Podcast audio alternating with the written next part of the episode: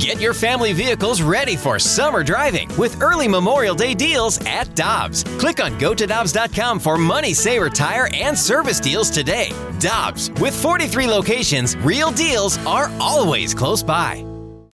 When you need mealtime inspiration, it's worth shopping Kroger, where you'll find over 30,000 mouthwatering choices that excite your inner foodie. And no matter what tasty choice you make, you'll enjoy our everyday low prices, plus extra ways to save, like digital coupons worth over $600 each week. You can also save up to $1 off per gallon at the pump with fuel points. More savings and more inspiring flavors make shopping Kroger worth it every time. Kroger, fresh for everyone. Fuel restrictions apply.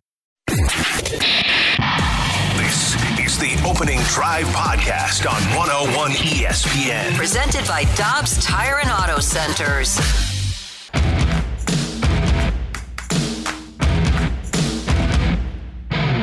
Sunshine, lollipops, and rainbows. Everything that's wonderful is what I feel oh, when we're together. Brighter than a lucky Good morning, penny everyone, and welcome to the the opening drive on 101 ESPN. We got a text this morning. Brooke, Carrie, Randy, it's 7 o'clock. Your time check brought to you by Clarkson Jewelers, an officially licensed Rolex jeweler. We got a text from the 636 at 649 that said, Uncle Randy, I'm having a rough week. Would love to hear rainbows and lollipops to open the show. So we take care of the listeners, the best listeners in sports here on Yes, we 101 do. ESPN. Yes. Uh, and thank you very much for listening, and uh, hope you your week improves Hope here. it goes better. Yeah, I hope you have a good Friday Eve and then a good Friday and roll into the weekend and you're happy. And we're all happy because the Cardinals are just so good. They Randy, are. They Oh, are. oh, yeah, they might have the worst record in the league, but but eh, they're good. Was that an Eeyore moment over there Kinda after was. sunshine and lollipops? kind of was. But you know what? They're battling their way back because it used to be back in the day they were what four, five, six games behind Colorado, and now they're uh, right there in the hunt for 14th in the National League. But on the bright side, they're only six and a half back in the division. This is crazy. that is, it is, it is, it's absurd. Actually, that's what there are some words for what this division is that we probably can't say on air. But Mm-hmm. fortunately for the Cardinals and and not having a great month to start off the season, they're they're right there. Yep. And by the way, by the end of today, and the Cardinals play the Dodgers tonight, the Cardinals could be in 13th in the National League. So That's here that's come the Cardinals. Improvement. That's I mean- improvement. It is. We have quite a show for you coming up. Uh, Greg Amsinger is not going to join us. He's going to be with us tomorrow morning. He told us, I think, last week or the week before that he's playing golf literally every single day. So Said he's going to walk It's across the actually street. a much Yeah. cooler reason. Yeah. It's much cooler. He's opening a barbershop. But in the eight o'clock hour, Brooke and I had a chance to see a great documentary last night. It's called "It Ain't Over," and it's about St. Louis and Yogi Berra. You'll have the opportunity to see it in theaters starting tomorrow. But we're going to talk to Sean Miller, the executive producer of "It Ain't Over," along with Yogi's granddaughter Lindsay Berra. We're also going to talk to Chip Caray at eight forty-five. We got that one set up, and Bob Costas, who also is part of the Yogi Berra documentary, is going to join us at nine fifteen. Bob also has the call tonight for Major League Network as the Cardinals do take on the Dodgers. This on the heels of the Redbirds' victory last night at the ballpark, three nothing. Matt uh, and Kerry, you were there. Matthew Liberatore making his first start of the year. Randy, he looked really good. I mean, his curveball was working. He his breaking ball was they were off balance. The the Brewers hitters were, and and it looked really good. It looked like a well pitched game, a well caught game, a well called game. there you and go. Make sure we we get that point out there because Willson Contreras was behind the plate. It just look, yeah, he's the, he's the DH that's kind of going back and forth. I, I don't know if you heard of him, Rock. He's a DH they paid eighty seven point five million dollars to. That's going to catch, catch, from time yeah. to time. Uh, but he did a fantastic job um, talking about Liberatore, just keeping the and and the thing that I I noticed most, he didn't seem like the moment was too big for him. We understand what this moment is for him personally, what it is for the Cardinals, but what it is for him personally. This is an opportunity to get a job. And I mean by job, I mean being a starting in the starting rotation for the rest of the season. And he went out and proved why he should be in that starting rotation. Well, and he's been here before, right? We've Yeah. seen him before, and the steps that we that he has made moving forward. We were talking about that yesterday. Before the game, Oli Marmol told reporters that Libby's fastball got hit a lot when he was up here prior, um, but that seems to be be the difference for him yesterday. I mean, it like he was like pumping 98. I feel like at one point it looked his fastball looked really really good at six Ks across five scoreless innings, and the way that the bullpen was able to pick up and carry Yeah. that on too was just huge. And and I was gonna say the thing when you're talking about that 98, the drastic drop off to throwing 78. When I mm-hmm. tell you in in person, you could see how off balance those batters were. Sw- batters were swinging and missing. It was it was good to see. It was fun to see. The run support that Liberatore got starting in the first inning came from an historic hit. And here is Nolan Arenado on the ground. That's slowly hit toward third. Bobbled and everybody's safe. And the Cardinals take the lead. Nolan Arenado's 1,000th career run batted in, and the Cardinals had the lead. And congratulations to Nolan. He's going to have a lot more. Yes. Oh, he's gonna have a Pretty good RBI guy. more. Yeah, I, I feel like even though his home run streak was ended, Barely. barely, yes, but still, it, it's just that we've been talking about how much more comfortable and confident he looks out there. It's a huge difference from what he looked like in April. Oh, you talk about comfortable and confident. How about this guy in the sixth inning? Fly ball center. Wiemer going back. Still going. Track. Wall. She is gone. All is forgiven. It's three to nothing.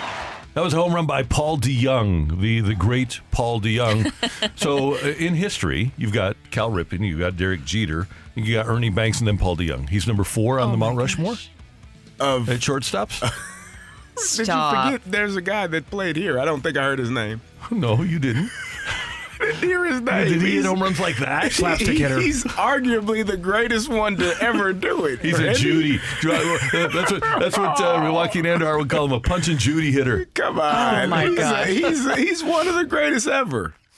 He, he- Paulie D is. Are you leaving Paulie D I- off the I'm Mount gonna- Rushmore? I'm gonna have to- I'm- displace Cal Ripken. I'm gonna, I'm have to leave Paulie D off the Mount Rushmore of shortstops for the time being. Give me give me another ten years of this and we can discuss it. You you have to. I look. I know you're joking, obviously, but you have to give Paul DeJong credit for what he's doing right now because I think we all were like, okay. He usually when he comes back, he starts out a little bit hot and then fizzles out, and we're all like, okay, what is happening here? But the fact that he's been able to do this on a pretty much consistent base, uh, uh, consistent base, is huge for the Cardinals and huge for him. I mean, even if he stays, goes, whatever, it, the value of him right now is huge. And we all knew, anybody who's rational knew that the physical skills were there because he did it. He's done it in the past.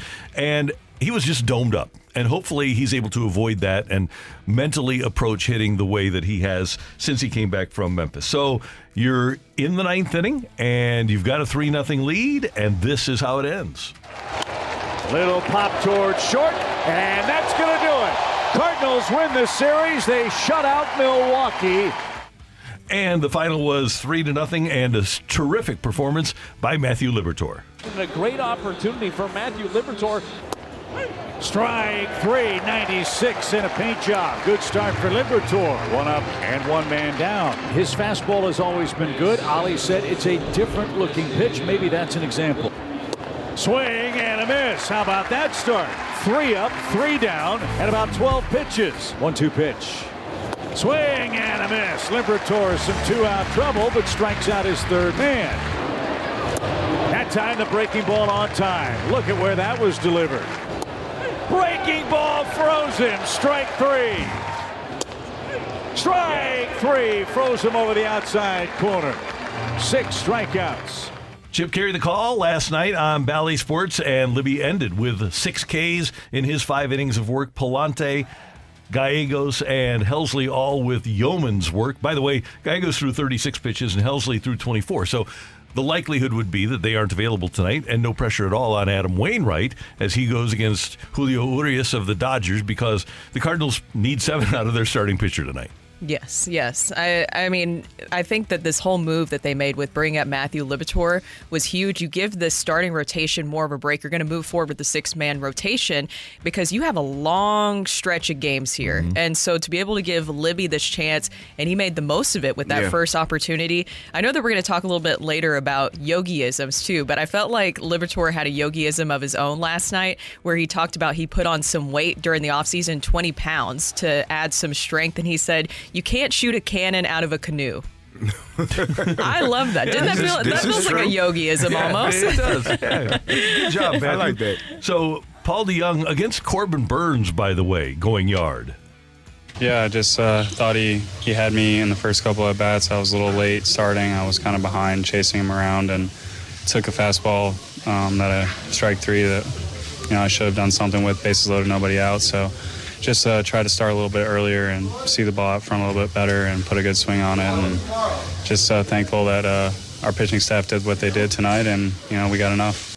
His fifth of the year, a 561 slug now for Paul DeJong, and an OPS that is, let me do the math here, that would be 670, well over 900. 917. Yeah, there you go. Well, the he needed that shot. He needed that hit because he was two for 21 up until that point. And, and the thing about Paul DeJong that we have seen in, in, in recent memory is if it starts to go bad, it tends to continue to go bad. So I think that home run will hopefully get him back on the right side of things mentally and allow him to uh, to feel a little bit more comfortable at the plate because I think he was he was kind of going down a, the wrong path for a little bit there. Well, and that's what I was going to say too is that you know you you do worry when he gets in these like little slumps Yep. because we've seen that before, but still it felt different with him, right? Because it seems like he has figured out at least something and he's brought this up when he when he was brought back up and he was kind of hitting on a more more consistent basis where he just felt like he's simplified things. And we, how many times have we talked about that with Paul DeJong in the past, where he had too many different voices in his head? It felt like more of a mental thing than really his ability.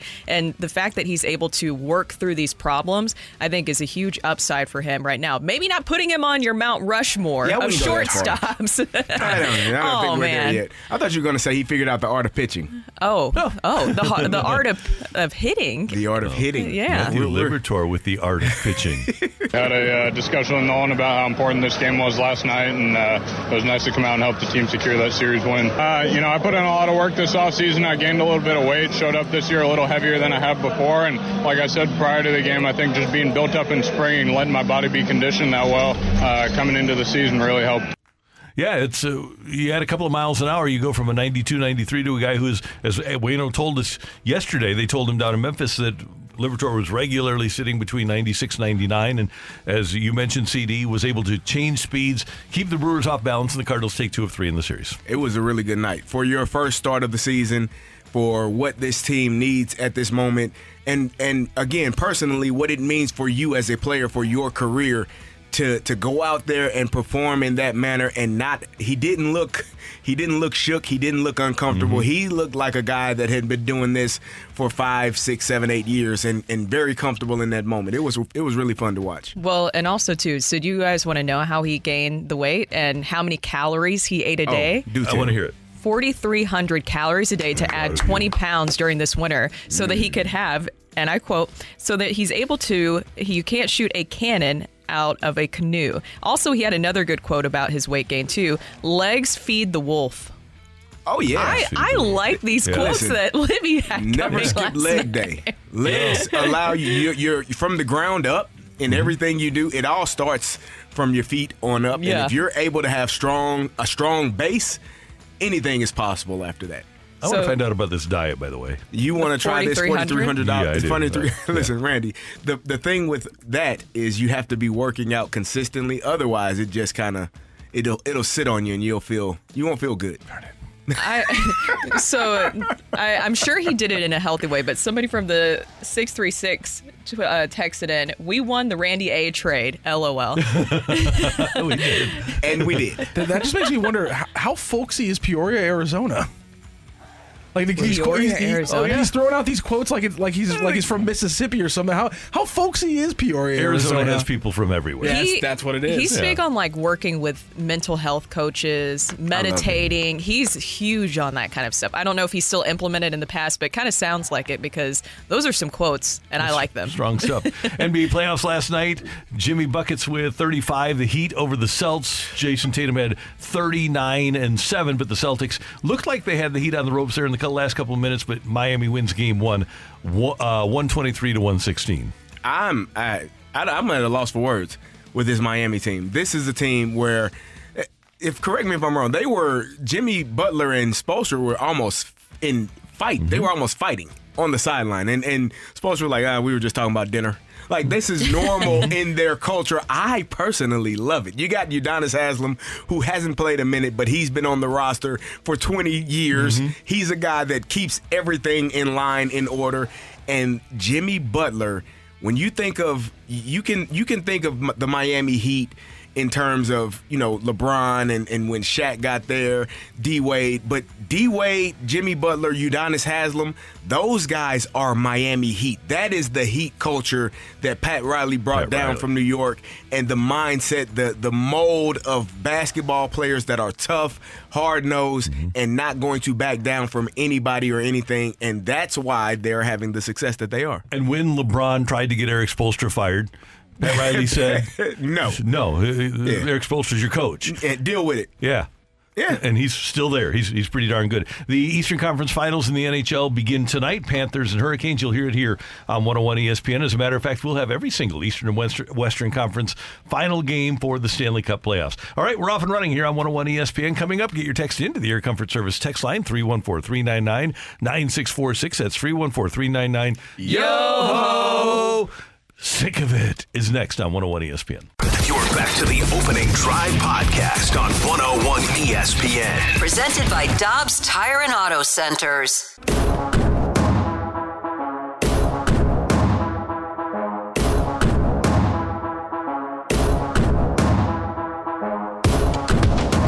All right, here on 101 ESPN. This was a segment that started, if you're a new listener, long time ago because Bradley Beal was scoring 40 points every single game and his Washington Wizards were still losing. And so uh, one night he scored 47 in a loss, and his wife went to the social medias and said, just wrote three words. Sick of it. And so Michelle thought it was more sick of it. And I thought it was kind of a Valley girl, sick of it. So that's where this all started. And that's why we have this very segment. So, uh, Brooke, why don't you get us started? What are you sick of this morning? Well, you know, I, I was going to go many different directions, but I feel like I just talked to you guys about this during the break. You know what I'm sick of is people coming after Patrick Mahomes for his brother's actions. Jackson, I think we all know what he's doing is not good. I have not once seen Patrick Mahomes endorse his brother or say, like, I'm sticking by him, you know, all that kind of stuff. You could say, is Patrick maybe possibly funding this lifestyle? They come from money. You know, his dad also played professional sports. Jackson does have his own social media following, which I assume brings in income as well. But basically, I it was I thought it was just like a fine tweet that Patrick Mahomes just with the NHL kind of move that's happening with the Coyotes, he tweeted out like basically like, wouldn't it be nice if we had you know the Coyotes here in Kansas City? This girl replied, who is a social media I guess intern, has a job or something with in Phoenix, and she said. Maybe you should focus on keeping your little brother out of jail and less on our NHL team. Hmm. That's kind of weird. That's a lot. She is the director of social media of Phoenix Sports. Yeah, sounds a little personal. Yeah, it does. Yeah, anytime you attack someone, that that uh, you would ask who hurt you. You know, especially on Yeah. social media, someone that you don't know, someone you probably never interacted with, or maybe she has. I don't know, but Do- doesn't it way. seem like sometimes too that Patrick Mahomes has such like a good perception in the public that people want something Oh, not yeah, to they like about you, him? They want to t- build you up to tear you down. That's just Yeah. that's the world we live in. Randy, uh, about once every two to three months, I give you a similar sick of it. So I'm gonna gonna revisit this one. If you're driving and you're driving at a pace behind someone and you're going really fast, I'm sick of you. Because I will slam on my brakes. I don't care about my bumper. I don't care about your bumper. We, if you decide that you want to run up behind me and be that much in a rush, I'm not. I, I don't. I don't. There's a car in front of me, sir, ma'am. I can't go any faster. You going faster is not going to make me go faster. It's going to make me slow down. So if you're driving and you have a little bit of road rage, understand that there are people that have more road rage than you. I could be one of them. So please, I'm sick of you all. I, right here on Olive earlier this morning on the way in, someone just was speeding, and as I as I was able to get over, I just kind of glanced at him like, mm. "Sir, we will both be late to work today. we will both be late to work today. And it's If your fault, not it- mine. It is all of your fault, but I'm going to make it our problem if you do something like that again. So I'm sick of people that don't know how to drive, driving at rapid pace behind other people. I, I like that one a lot. Guys, I sit here a lot and I, I understand that Cardinal fans are entitled. And I complain a lot that people don't recognize that only one team can win the championship every year. I am so tired of NBA owners not being able to figure that out. Good coaches like Doc Rivers and Monty Williams and Nick Nurse and Mike Budenholzer, who just won a championship two years ago, have been fired. You know what? Only one team can win. If you lose DeAndre Ayton and you don't have anybody to defend Nikola Jokic, you know what? There's a pretty good chance you're going to lose. Yeah, I mean, yeah. Uh, take care. You put it on the players, right? It's if you have Joel Embiid and James Harden not showing up. And by the way, that's not the first time James Harden hasn't shown up in a playoff series. Daryl Morey, you're the guy that brought him in. You should be the one blamed. I, I love Chris Paul. I love James Harden. I think they are, you know, they are Hall of Fame, future Hall of mm-hmm. Famers, obviously.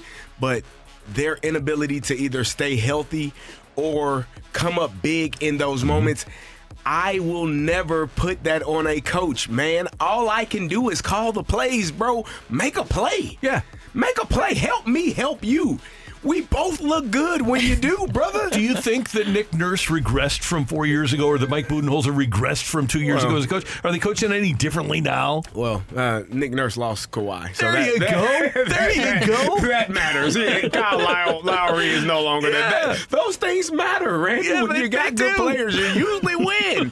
when you don't, just stink. It's amazing. I to feel me. like I'm starting to put together now why your feelings about LeBron are kind of happening too. I feel like I'm, I'm starting to put this together more and Do more about because I feel like you obviously are a Michael Jordan fan. Oh, yeah. Because you appreciate the supporting cast that was around him as well too. With LeBron, I feel like a lot of his image and what he puts out there is it's him. Oh yeah, that's probably that, uh, that's probably true about how I feel. I mean, it, it it does feel like that. Even though in Miami, i- i- Dwyane Wade was Yes. one B, if not, you know, he was one A. LeBron was. Dwyane Wade was one B. Why mm-hmm. is Matthew Rocchio's face looking like that? He cheers for the Oh, Stan. Kroenke led Denver Yeah. Nuggets. Somebody already You texted don't in about have that, an too. Argue a fight in this argument. You don't. You don't have anything to say. You don't have a. You, you don't have a leg to stand But on you know here, what? Rock. You got your microphone because the text line is open. So what do we got? Uh, what do you got for us, Matthew? You don't even have to read the text. Just tell us what you're thinking. Oh, I just I think that's that's a I, that's a ridiculous characterization of LeBron James. Oh well, well, Michael only got one coach fired. LeBron has had multiple coaches fired. Mike Brown twice. David Blatt. Uh, Can we give him? Can we? Can, can we give him like? I was okay with the David Blatt one. I can't blame him for that. So you think players should be firing coaches on a regular basis? No, I don't. Okay. David Blatt was a bad coach. Just saying. Start with the top text, Rockio. Oh, okay. Um, spelled my name wrong, but that's fine. Six three six. I'm sick of Rockio rooting for a Stan Kroenke owned team. Yeah, me too. I mean, I think we all are in agreement there. Yeah, it's it's amazing. Stan Kroenke, as we all know, is the most hated villainous figure in the history of our town, and the one person that likes him happens to be in our on our show. Tanner likes him too. I'm him sick of it too. Uh, I'm sick of my. He just gonna throw T-Bone under the bus like he's not even here. The here. man's a Rams fan. I have no problem Oh, doing my that. God. Sick of T-ball and softball games four to five days a week and not eating supper until 9:30 at night. Now, Is that what your contract calls for? Listen. is you know to, your your contract with that softball team calls for you to play four or five times a night. the, I'm guessing T-ball and softball probably means Oh, couple of- little kids. yeah, little kids. here- here's Okay. the here's the son, thing. son and daughter. My son plays baseball. He's had games that start at 8 p.m. Hmm? that don't end. They're, they're hour and 45 minutes. Oh man. Oh, Pitch oh clock? man, no, no sir, not at all. and there are nights where we don't get home till 10:30. That's amazing. Wow. Yeah, it, it is. It's amazing. That's a that's a good word. Yeah. It's fun, but I mean, there's 10, so Homework homework before or after the game? oh, you gotta do it before. Yeah. it'll never get done after. Why I wasn't in bed by 10 of like 10, by 10:30 when I was 10 years old. I was My, my parents wouldn't have been That's having that. tough. And then getting up early. That's what I'm oh, for saying, school right? The next yeah, day. that's rough, man. One thing in high school, but man, that's, that's Sleep in rough when you're school. 10. Randy, the kids are still in the car right now. Oh, sorry. Um, sick of it. Dog owners that don't pick up after their own pets. It's always the small dogs, too. Yeah. I have a 70 pound Shepherd mix, and I always bring XL size disposable bags with me. Sick of it. Agreed. Agreed. Yes. 100%. I ju- it's so simple, right? Yeah. It's, It- your it's so simple. Yeah. Your dog. They make bags. Do you remember? We talked about this word. Do you remember when dogs' poop used to just like disintegrate because they had the day. calcium in it, Yeah, and uh-huh. everybody just what was the brand, and everybody would get it. But remember, it would literally just like Yeah. turn into dust, Yes. basically. Somebody will know on the text line. Yeah. And they changed that because they realized it's probably not good for Probably dogs. not but great for the dogs, yeah. Oh, yeah, probably not. um, sick of it. I don't like the pitch clock. It's the most transformative act in baseball since banning juice. They should have just kept the juice, and no one would care how long the games were. I think the pitch Randy, clock did you is text awesome. that in? No, I didn't. You you, you talked about the I- juice I- yesterday. I like the juice. You and I clearly like the pitch clock. I'm, I'm not sick of anything. I, I'm all about action. You want you want the juice and the pitch clock. Yeah. Hit home runs faster, yeah. big fellas. Uh, sick of it. 7 a.m. start times. Maybe we could all just start the day at 7:30. I agree. oh, seven, eight, well. uh, if you're gonna go, so you might as well go eight, right? So I, if we're gonna do it. I got to tell you guys, and I'm always enthused about coming into work. I enjoy being with you guys. I enjoy doing the show.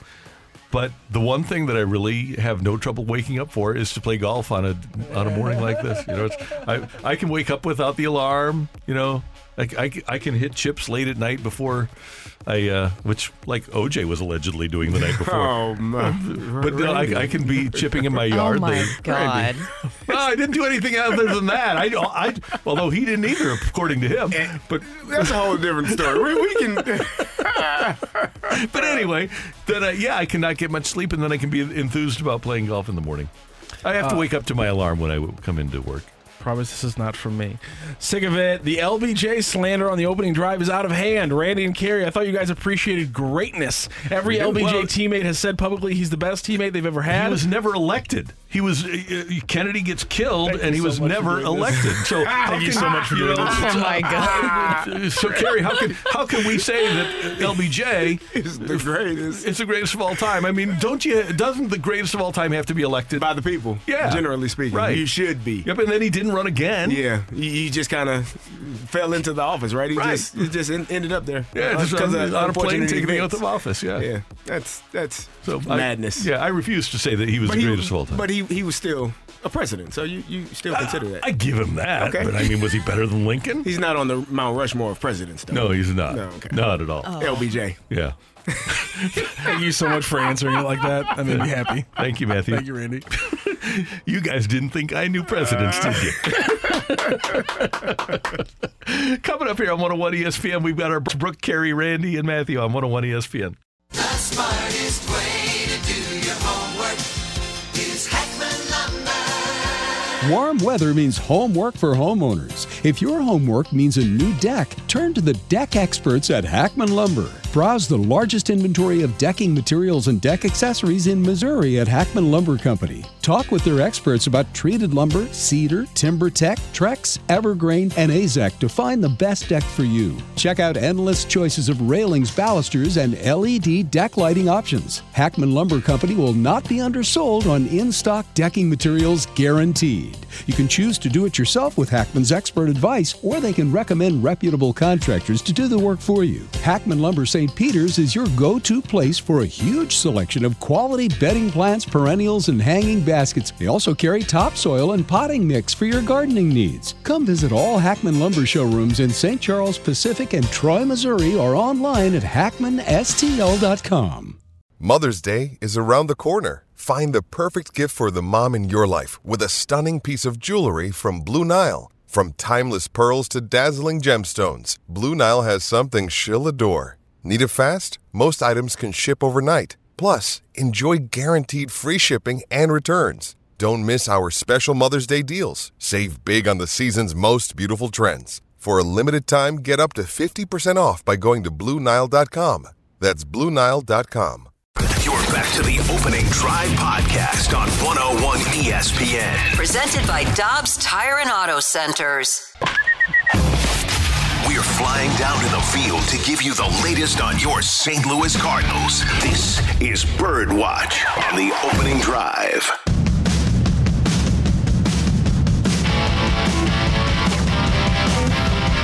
All right, let's see if we have our little bird sounds ready.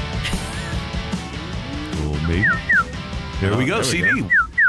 All right, Rock. Good job. Um, I'm gonna go with Matthew Liberatore. The the start that he had last night, as I said, you know, just watching him live and in person, being able to hit 98 and drop down to 78, keeping those Brewers hitters off balance. He had a it was a fantastic job what he did yesterday.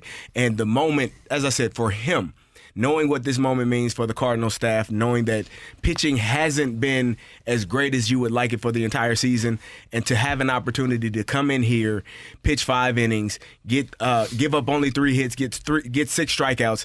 He was upset that he walked three batters, which is good to know because he uh, he performed really well. I wish in that sixth inning he hadn't walked that batter, uh, Adames, I believe it was, because I would I wanted to see him finish out that sixth inning, and had he had he not walked the Adames to lead the uh, the inning off, I think he would have been able to stay out there and and go out and give you a little bit more. And he he he had this quote: "My overall goal is to be more." Consistent with everything. I've done that so far this year, and I'm planning on continuing that. And watching him yesterday, he was extremely consistent. And I thought there were a few pitches that uh, Willson Contreras framed really well that weren't called strikes. Um, you know, those things happen, but he didn't get flustered. He didn't get frustrated. He just pitched, grabbed the ball, and threw the next pitch, which you want to see from a starting pitcher, from a guy um, going out there every fifth day and having that success. He did a great job. Yeah, I loved what he delivered last night. This is a huge opportunity for him Yeah. and the Cardinals. We talked about that a lot yesterday, but especially after this outing, they need him to perform like that, right? Because you're trying to figure out the starting rotation as you get closer to the trade deadline, but also looking ahead to what the starting rotation will look like next season. And you hope that this will continue for him. So, my bird watch is going to talk about all the moves yesterday. There was there's a quite a bit movement happening yesterday in, involving Matthew Liberatore, him getting called up, but also you had James Nell option to Memphis. Then you had Dylan Carlson placed on the 10 day injured list, so that's something to watch. Packy Naughton moved to the 60 day injured list, and then you also had Oscar Mercado selected from Memphis, and this was kind of like a big full circle moment for him. Nearly 10 years after he was drafted by the Cardinals, finally getting called up, and it's been quite a journey. Apparently, he can play all three outfield positions. He started out as a shortstop in his career, but something to kind of watch for is that Mercado is out of options. So when the Cardinals decide to activate Tyler O'Neill and or Carlson, they'll need to either DFA him or option one of Yepez, Burleson, O'Neill, or Cars or Carlson. I would be pretty comfortable if I were the Cardinals in DFAing him and having him clear waivers. And it's you don't think anybody would pick him up? Not at this point. And like you said, Brooke, ten years since he was drafted, and they traded him to Cleveland a few years ago. He actually had a couple of years where he was a full time player and had one really good year with the the then Indians. But if I were in Mo or and by the way, Mo's going to be with B- BK Ferrario today at 1.30. But if I I'm in the shoes of Mo or Gersh, all due respect to Oscar Mercado. If he gets DFA'd, I'm pretty comfortable with him bouncing back to me. And it's it's tough, right? You love hearing those stories of somebody finally getting a chance, especially after a long journey like that. But at the same time, it's just kind of business. And he even was asked if his parents were going to come and see his debut, and he said that they're actually going to Philadelphia to see his sister graduate. So that, but you know, that's just the way that it goes. Sometimes it's just the nature of the business. It is the nature of it, and and you. Uh, I, I, I agree with you. I think that was a surprise to see him being the one that was called up. we if you would have given me a lot of options i don't i can't say that that it makes sense now when i see it. It does make sense but i i wasn't thinking that at the time. I was like okay well maybe Luken ba- baker maybe you know some other guys as well. Moises gomez too. I mean there were some other names i thought of first before oscar but either way hopefully it works out Guys, I'm going to talk about Paul DeJong, and the offense is obvious, right? He hits his fifth home run last night. He's hitting 288. He has a 917 OPS. But one of the things that we forget is that this is, for all the bad things that have happened for the Cardinals this year, the perfect storm. Because in addition to being a hitter that appears to have simplified things and is hot. Paul DeJong is an elite defensive shortstop. Right now, he's only played 19 games, and he is 18th or 16th now in Major League Baseball among shortstops in defensive runs saved. To give you an idea, he has two defensive runs saved in 158 innings In more than twice as many innings, Wander Franco leads Major League Baseball with six defensive runs saved. DeJong is even with Eze- Ezequiel uh, Duran of Texas, with uh, Jon Berti, who's played 220 innings for the Marlins, with Xander Bogaerts. Xander Bogaerts has two defensive runs saved in 363 innings. DeJong has two in 158 innings. This is a guy that probably over the course of the time before the All Star break will be right there at the top of the defensive run save list among shortstops.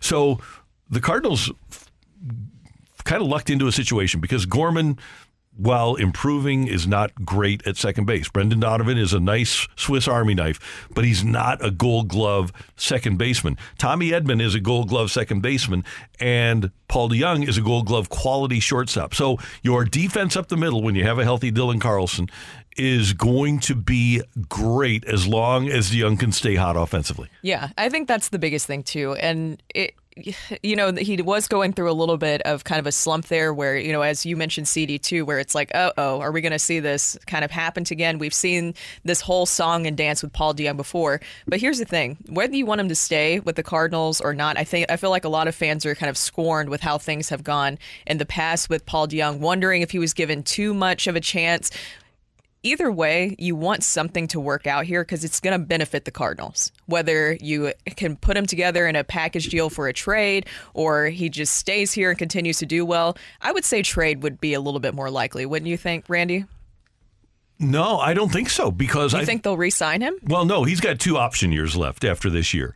So I, I could.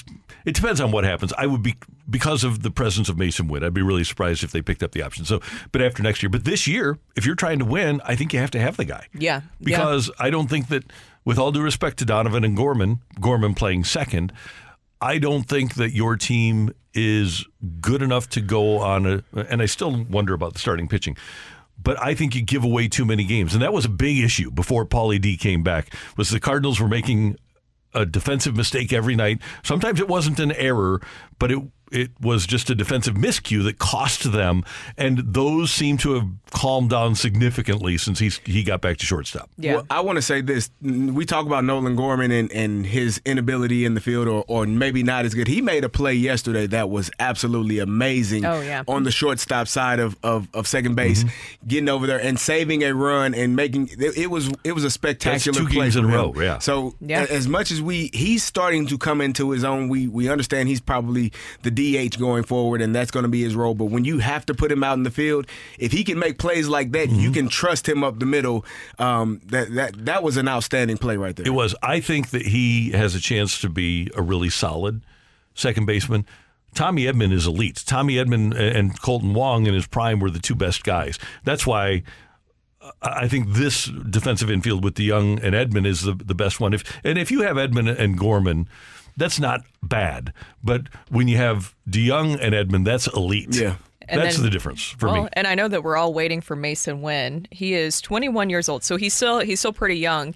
I wonder how long that they will need to see him down in the minors before they bring him up. And I- I'm sure that has a lot to do with Paul DeJong and what he's doing this season too, as you mentioned. Right. And hey, as we saw with Jordan Walker, maybe it's a good thing for the Cardinals to get guys more seasoning before they bring them up and know what they have. I hope they have people actually watching Masyn Winn at the minor league level so that he's not here for a month and they say, oh, we want to change your mechanics. Please, please. They've done that. It has happened. Oh, I've already forgotten about that. That's the Birdwatch on 101 ESPN. Coming up, get your text into the Air Comfort Service text line 314 399 9646 314 399 Yo ho! Take it or leave it coming your way on 101 ESPN. You're back to the opening drive podcast on 101 ESPN. Presented by Dobbs Tire and Auto Centers. It's time for Take It or Leave It. Want to say something? Want to put it out there? If you like it, you can take it. If you don't, set it right back. Get your text into 314 399 9646 and give us your Take It or Leave It. Brought to you by Gloria Lou Realty. Visit gloriahasthebuyers.com and start packing. That's my final offer. Take it or leave it.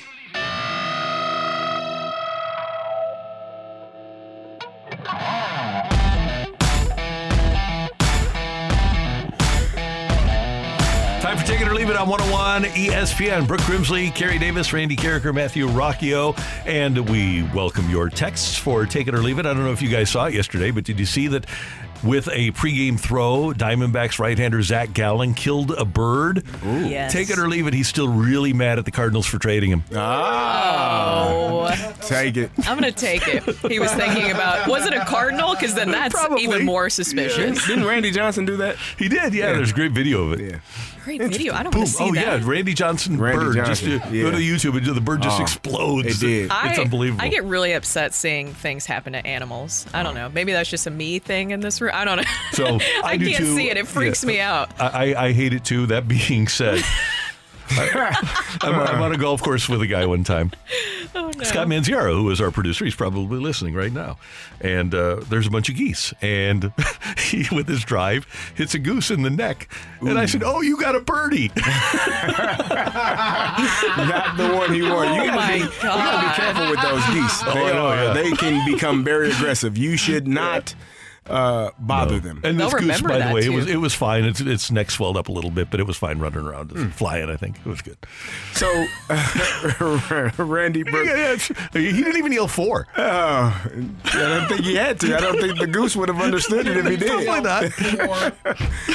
So we give Kawhi Leonard a lot of credit for this, but take it or leave it, Jimmy Buckets is really the king of load management. I'll take that. Yeah.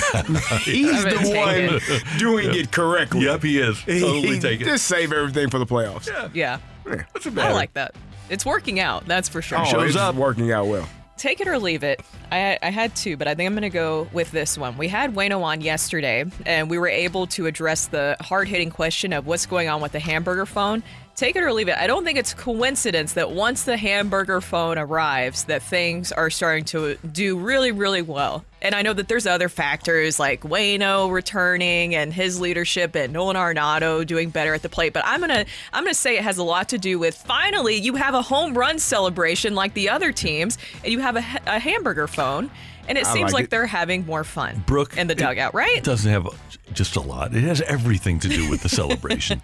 That's how you win in baseball these days is by having a great celebration, and the hamburger phone is everything. It is. You gotta have fun. Yeah. If you're not having mm. fun, then you're you're you're wasting your time. And especially if you have a young group like this, because the Cardinal veterans are they're professional and kind of even keel. So to have and by by the way, Miles Mikolas, who gets credit for the was it Waino said Miles? He said Miles gets credit for finding the hamburger phone, I believe, and then the elbow celebration was Paul Goldschmidt. Yeah, which is cool that you have a couple of veterans because normally it's the young players that are doing it, but the young players need to stimulate the older players and ha- have it be fun.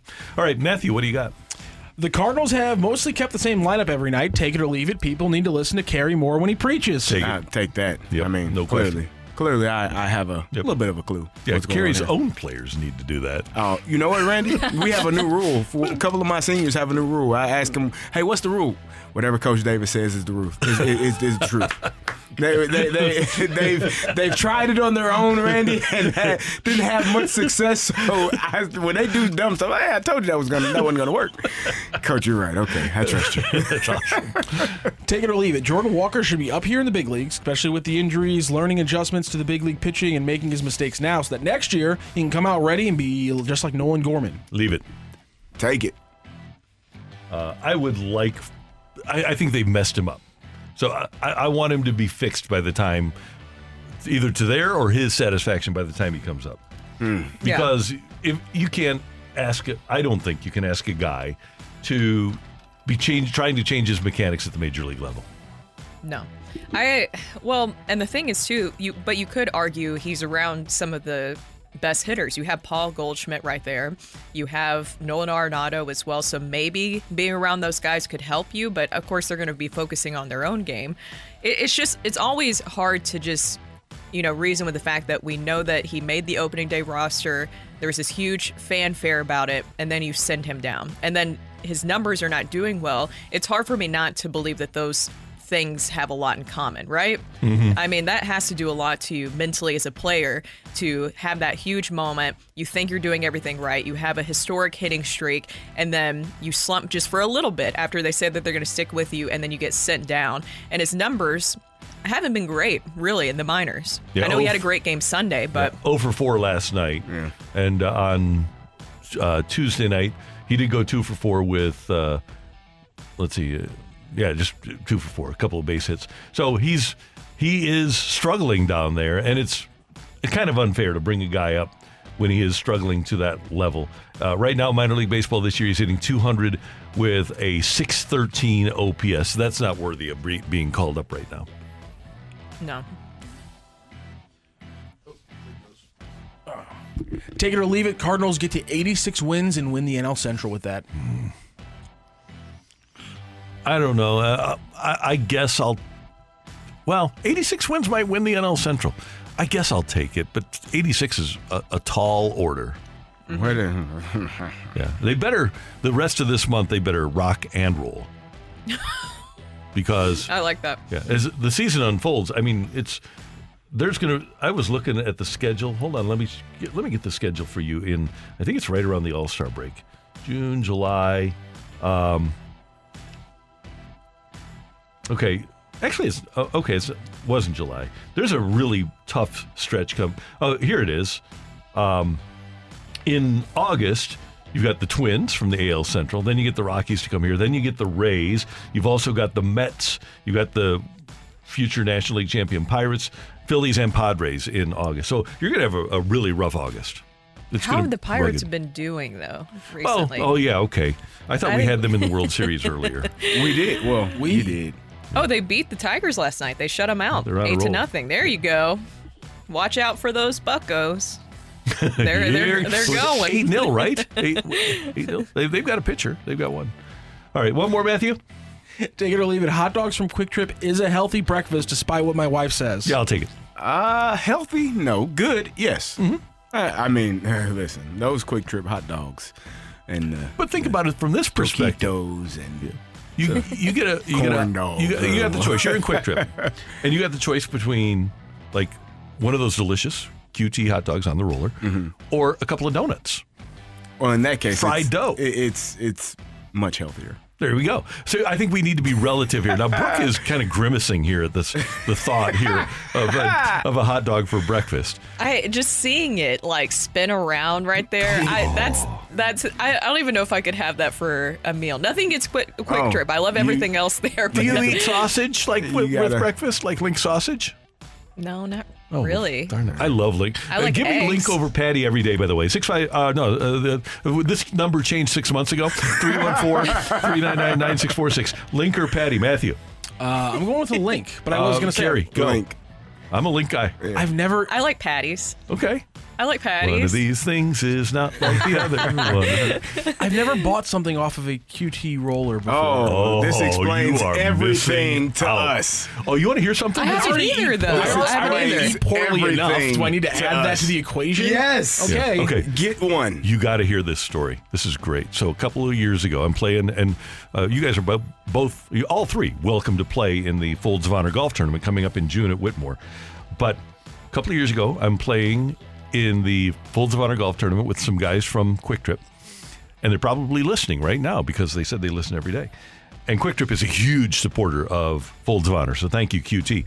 But they have people when they say that they have filtered water for their ice they have people whose job is to clean out the water pipes that go to the ice machines at QuikTrip so that you have the best ice anywhere. The QuikTrip ice it's not a coincidence that when you get their ice that it's hmm. awesome because they do a really good job. They've got people whose full-time job is to have pure filtered water making that ice I can tell. I love their ice. I actually do go Great. get their ice Really? a lot. It's yeah, but I not their hot that I've had dogs. yeah You got to try the hot dog. Uh, I'm good. I had a really bad. I, I haven't eaten many hot dogs because in Nashville one time I got um after like a night out. You know how they have all those hot dog stands. Mhm. So I got one and I got violently sick. The Can I- sickest can I've ever I- been in my entire Can life. I can I pose a question? Yes. Is it possible that it wasn't the hot dog and it was the night out? No, I promise you, it was the hot dog. It was the hot dog because I got sick. the night out is is the the story, the part of the story that that you know made my ears perk. You were outside. You were. I was I was fine that night. Nothing crazy happened. Oh, yeah. um, but but it was definitely it was definitely the hot dog. I, I got violently sick, and after that, I was like, mm, You know, hot dogs. I, I feel like it's my civic duty when I'm in New York to get one of those kiosk hot dogs. on the corner. Yeah. Oh yeah. Just like some guy cooking Yeah, on the street corner. If you're an American, you got to do it. You got to buy Why it. not? It's like- Get you a brat, whatever, whatever's there. So you guys won't remember this because you weren't born yet, but I do because I'm old. But uh, Chevrolet had a great ad campaign back in the 80s. Baseball, hot apple pie, and Chevrolet. Baseball, hot dogs, apple pie, and Chevrolet. Baseball, hot dogs, apple pie. So anyway, it's, uh, so those are four things, and we're all about baseball here, right? Mm. We all love hot dogs. Well, most of us, unless unless we're out late at night after uh, some really intense drinking. Are you? No, it was the hot dog, guys. It was the hot dog. okay. It was Apple the hot pie dog. and Always come to me on those nights. I don't say talk about something, something that sucks is the older I've gotten, I feel like my stomach has gotten not as strong. I Yeah. wish my Oh, dad, my dad that happens. loves like you know f- fast food, all this. If he can eat all that, not gain like any weight, all that stuff, and he doesn't get sick. I used to be that way, and then all of a sudden, the older I've gotten, my stomach is not ironclad anymore. Nah. I guess. is the I way to am put more It. spicy food now than I was 20 years ago. Oh, I won't do spicy food. My Really? heart can't take it. Really? Heartburn. Oh, Oh, Carrie. I get heartburn. All you- Uh, it's absurd. All you need is quadruple bypass and you're golden. I'll pass. I'm okay. I'll pass. Coming up, our fresh take here on 101 ESPN. You're back to the opening drive podcast on 101 ESPN. Presented by Dobbs Tire and Auto Centers. So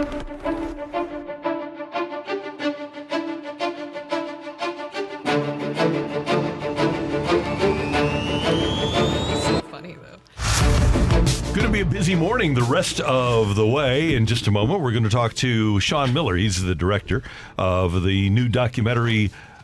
And it is called It Ain't Over. It's about St. Louis native Yogi Berra. The executive producer of said documentary, one of them is Lindsay Berra, uh, Yogi's granddaughter, who's also going to join us. We had a chance to be at the event last night, the screening. Brooke and I did, and uh, so it'll be fun to hear from those two. Then we have the fight at 8.30, Chip Caray at, at uh, 8:45 and then Bob Costas will join us coming up at 9:15. Bob not only is a part of the documentary and was ahead of a panel last night with Lindsay and Sean and Larry Berra, who is one of Yogi's sons, and also uh, Whitey Herzog. He's part of the documentary as well, but uh, we're going to talk to Bob about that. And then Bob is doing for MLB Network tonight the Cardinal Dodger game, so he'll be in town for that. We'll talk a little bit about what's going on with the Redbirds. Spoiler alert. I cried during the movie That's a good last thing. night. I cried. And I looked back and I think Randy shed a tear too. Oh, yeah. Have a little, have a tear rolling. Yeah, down. it's uh, that's what you want when pretty you, when you emotional. make a documentary. It didn't that's seem the like purpose of there. it. Yeah, it didn't seem like there was a dry eye in the house. And I'm and look, I know that you're probably like, okay, you guys are just promoting this, like that's what you're doing Mm-hmm. because you're bringing in Lindsay and all that stuff. Here's the thing: I love these kind of movies. I love these kind of documentaries where it shows the human element of an athlete because. And we'll talk about this with Lindsay. I think that a lot of people, especially my age, I remember some of the commercials, right? So I saw Yogi later in life as he was older. I knew that he was a great baseball player, but actually seeing that in the documentary, how it all played out, how much he changed the game for many generations and how much he touched many ge- generations as a player, as a manager, all that stuff. Actually understanding that is what I took away.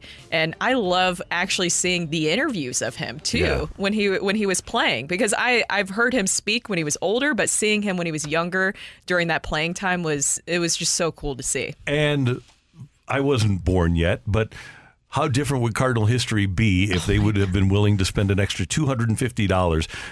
Yogi Berra and Joe Garagiola grew up across the street from each other, and the Cardinals gave Joe Garagiola a five hundred dollars signing bonus. And Yogi said, "Well, if Joey G's getting that, then I got to get that." The Cardinals offered Yogi two hundred and fifty bucks rather than five hundred, and they could have had Yogi Berra and Stan Musial in the same lineup forever, and it really affected Cardinal history when Branch hmm. Rickey would not give Yogi Berra the extra two hundred and fifty dollars. Two hundred fifty dollars. What what does that equate to in twenty twenty three? I don't know. They signed him for five hundred, right? The, yeah, he went the to Yankees he wound up signing with the Yankees for five hundred. Branch hmm. Rickey actually left the Cardinals to go to Brooklyn. Thought he was going to sign him, but in between the time, uh, Yogi wound up signing with the Yankees, and the rest, as they say, is history.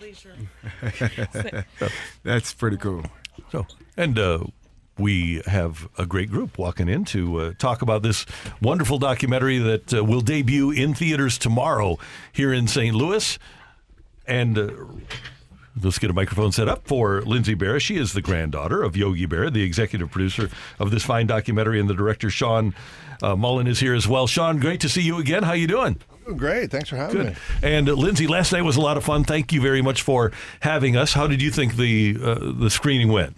I thought it was great, but I was just saying it was kind of a friendly crowd because I think I was related to about 80% of it. That's pretty good. I want to start with this because this was a labor of love for you. You've wanted to make this documentary for a, a long time. How do you feel about the finished product? Oh, I'm super excited about the, the finished product, and we've been working on it for five years. Like you said, it's a real labor of love. So I'm I'm just thrilled that folks are going to be able to to see it. Um, but I always say when people say you wanted to make the documentary for a long time, I always have to give full credit to our producer Peter Sobiloff. It was really his idea, not mine. Uh, he had seen the Mister Rogers documentary and approached my family and said, "How come there's no Mister Rogers documentary but about your father?" And uh, my dad and uncles were like, no one's made one. And he said, Well, can I? And he had made a movie with Sean previously and introduced Sean to the family. And that was how the ball really got rolling. So full props to Peter Sobiloff. And I told you last night too. I cried. I, I cried, and I was talking to them about it. It was just such a beautiful story because it felt like just like Yogi, that whole documentary and movie was easy to love as well. And you see why he was just such this huge figure in baseball, but also off the field as well. I don't want to give away too much with Mhm. this documentary, but it seems like a lot of this was conceptualized after what happened at the 2015 All Star Game. Can you tell us how this all kind of came about and what happened in that All Star Game? So they they uh, prior to the 2015 All Star Game at um, Great American Ballpark in Cincinnati, the MLB brought out what they called the four greatest living players, and it was Hank Aaron, Johnny Bench, Sandy Koufax, and Willie Mays. And I was sitting there watching the game with my grandpa Yogi. And I looked at him and I said, "Are you dead?" And he said, "Not yet." So I, we don't for a second think that Grandpa should have replaced any of those guys because they're all tremendous players. But I definitely think he should have been out on the field with them for sure. And you know, the the thought I think anyway is that there's kind of a recency bias. Grandpa played his last game in May of 1965, and then for almost 50 years was managing and being quoted in the press saying funny things and doing commercials, and he becomes this kind of pop culture icon and that's what folks remember him for most because it's what happened most recently so i hope that the documentary really puts him back in the conversation as one of the greatest players of all time because i think he belongs there Sean, when you're putting a, a project like this together, you're dealing with an icon, an iconic family, uh, and you have the family present. How much pressure or nervousness is there to make sure you get it exactly the way that the family likes it? And for, as Brooke said, so the fans and the people that are watching can dry, have those tears well up when they're watching that movie. Well, thanks for bringing that trauma back. I appreciate it. that's really nice. Yeah, that's good having of not sleeping. No, I mean the the, the pressure's tremendous. I mean, you know, this is uh, one of the iconic, not only one of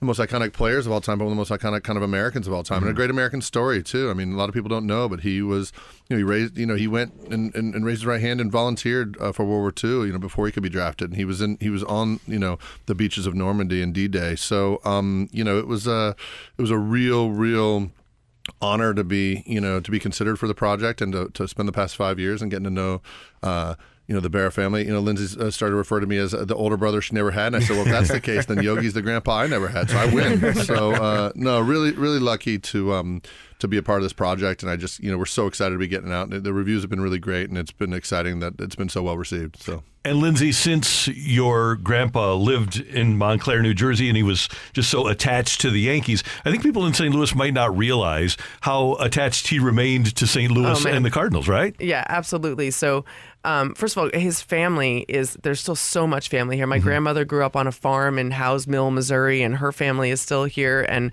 I, I have hundreds of Berra cousins that are still on the hill and in the surrounding areas.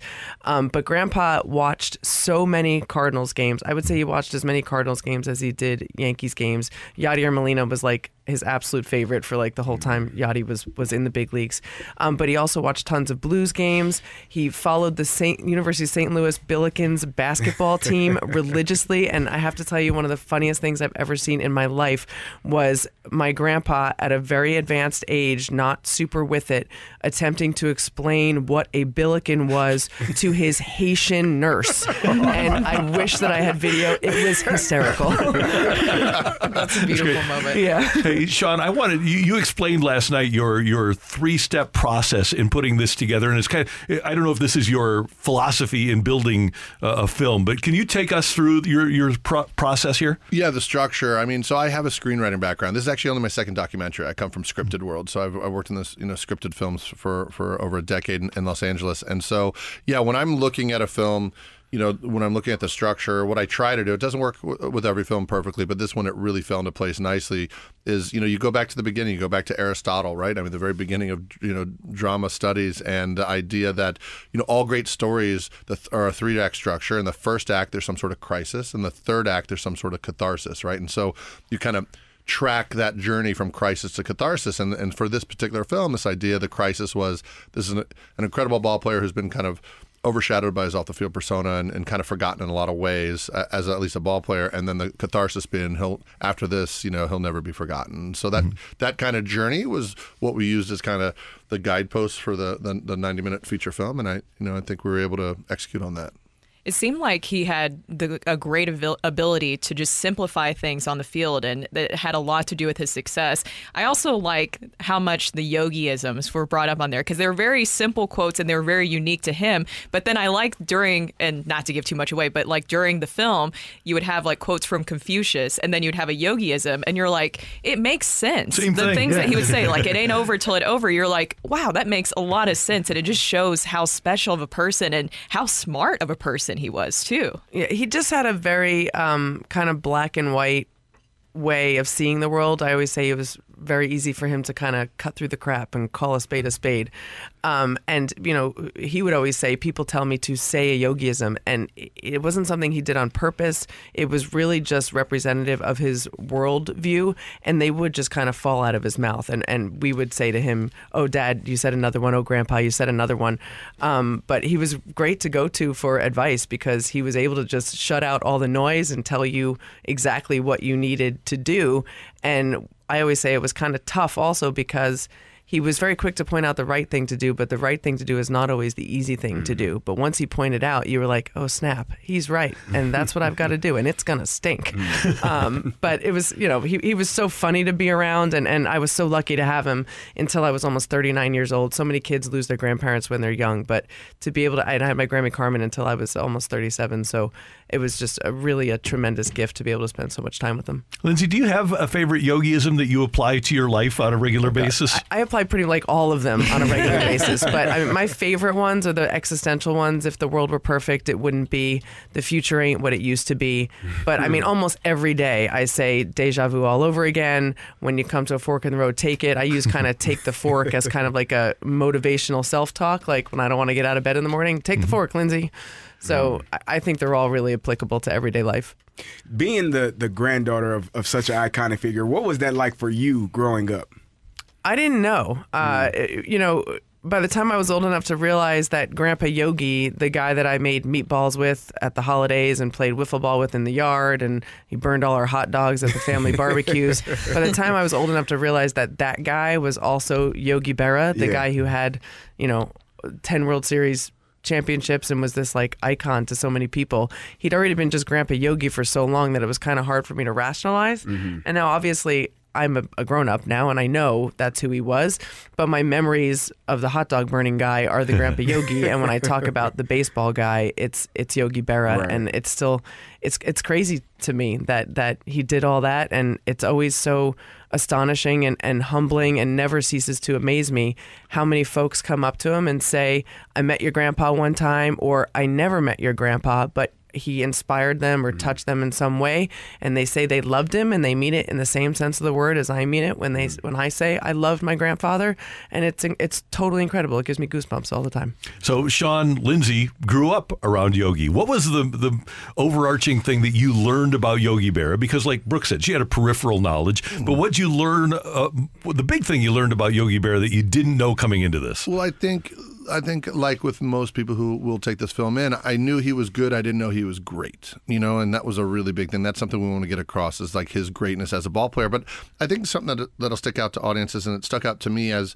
over the course of the documentary was just how wonderful his relationship with was with his wife, with Carm. That love story was really beautiful. Those letters you got right, or those are great, right? Those are fantastic. I, I, I cried a Yeah. lot. With the, the Carmen, the Carmen story was amazing. Yeah, so like that love story is really powerful. I mean, the 65 year marriage and, and just having each other's back, and then you know when tensions escalate with you know him and George, and they're in the room arguing about this this you know reconciliation. She goes in and it it, it stops. You know, so stuff like that was um, really I thought beautiful and and uh, really important uh, to draw out in this story. And I think the other thing is is the D Day stuff, is the military stuff. I'm a veteran as well, and so that was really important for me to to kind of make a bit of a meal out of that uh, that D Day stuff. Go I was just say, I think it's also like just important to point out that this is not just a baseball movie. Obviously, there's some baseball stuff in it and some amazing stats, and you see great archival footage um, of, of Grandpa playing that just really shows you. You'll get a new appre- appreciation for just how good he was. But there's something in this film for for everybody: first generation Italian immigrant, a veteran, the love story with my uh, grandmother. We we tell some stories that just you know anybody can identify with the length a parent is willing to go to to protect their children. That's in the story. So it's not just a baseball story; it's a human story, story and you don't need to be a fan to enjoy it. It's extraordinarily well done. It opens in theaters tomorrow. Lindsay and Sean, thanks so much for being a, uh, a part of our community and bringing this to St. Louis to, to get things rolling. We're really looking forward to its success. I'm really excited for St. Louis to see it too, and go Billikens. Lindsay Berra, she's the executive producer and granddaughter of Yogi Berra and Sean Mullin, the director of this uh, fantastic documentary, and you can see it in theaters here in St. Louis starting tomorrow. Coming up next, we've got the fight here on 101 ESPN. Matthew, do you have do you need a fighter? We got one. We got, oh yeah, we had a guy a win yesterday. Won yesterday. Yeah, you Yeah. got win today. Uh, so that's next on 101 ESPN. You're back to the opening drive podcast on 101 ESPN. Presented by Dobbs Tire and Auto Centers. Welcome to the fight. In the red corner, average Joe Listener. And in the blue corner, the undisputed king of morning drive. Please welcome Randy Karraker.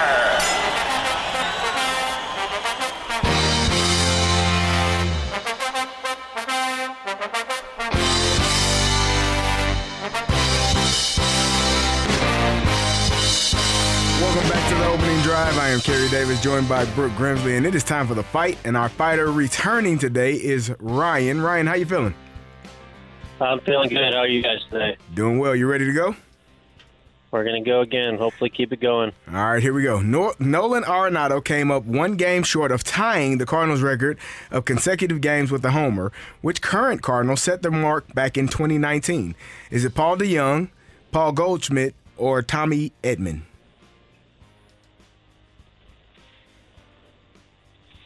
Hmm. Goldschmidt.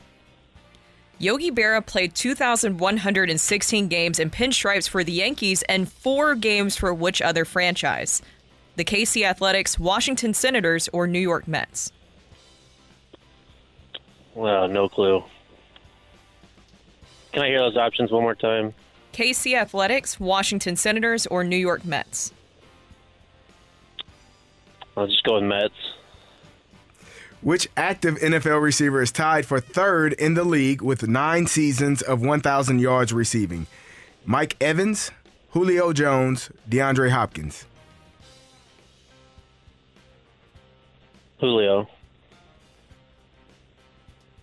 When the NHL realigned its conference and divisions prior to the tw- the 12-13 season, the Red Wings and Blue Jackets shifted to the east. Which teams replaced them in the west? The Minnesota Wild, Nashville Predators, or the Winnipeg Jets? Oof.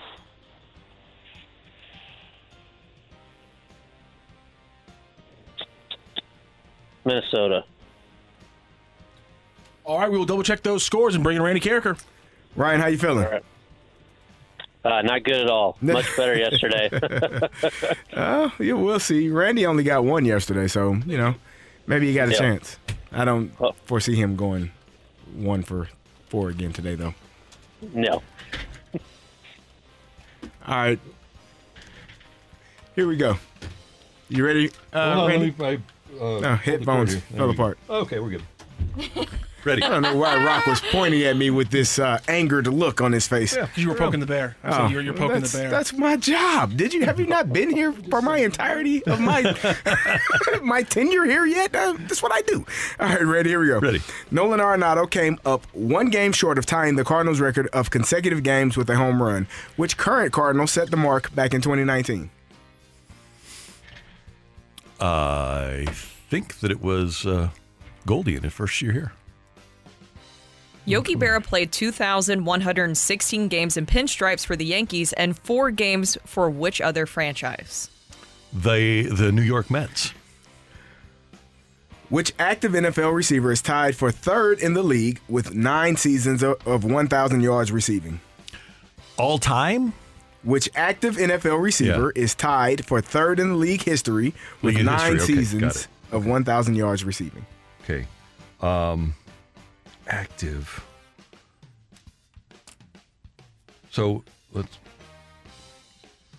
Julio has been great, and he's been around a long enough time. Third, huh? I guess Jerry Rice probably leads that list. Tim Brown might be second. Um,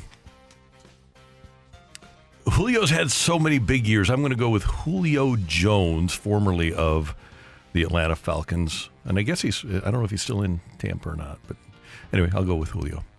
When the NHL realigned its conference and divisions prior to the 2012 13 season, the Red Wings and Blue Jackets shifted to the East. Which team replaced them in the West? Hmm.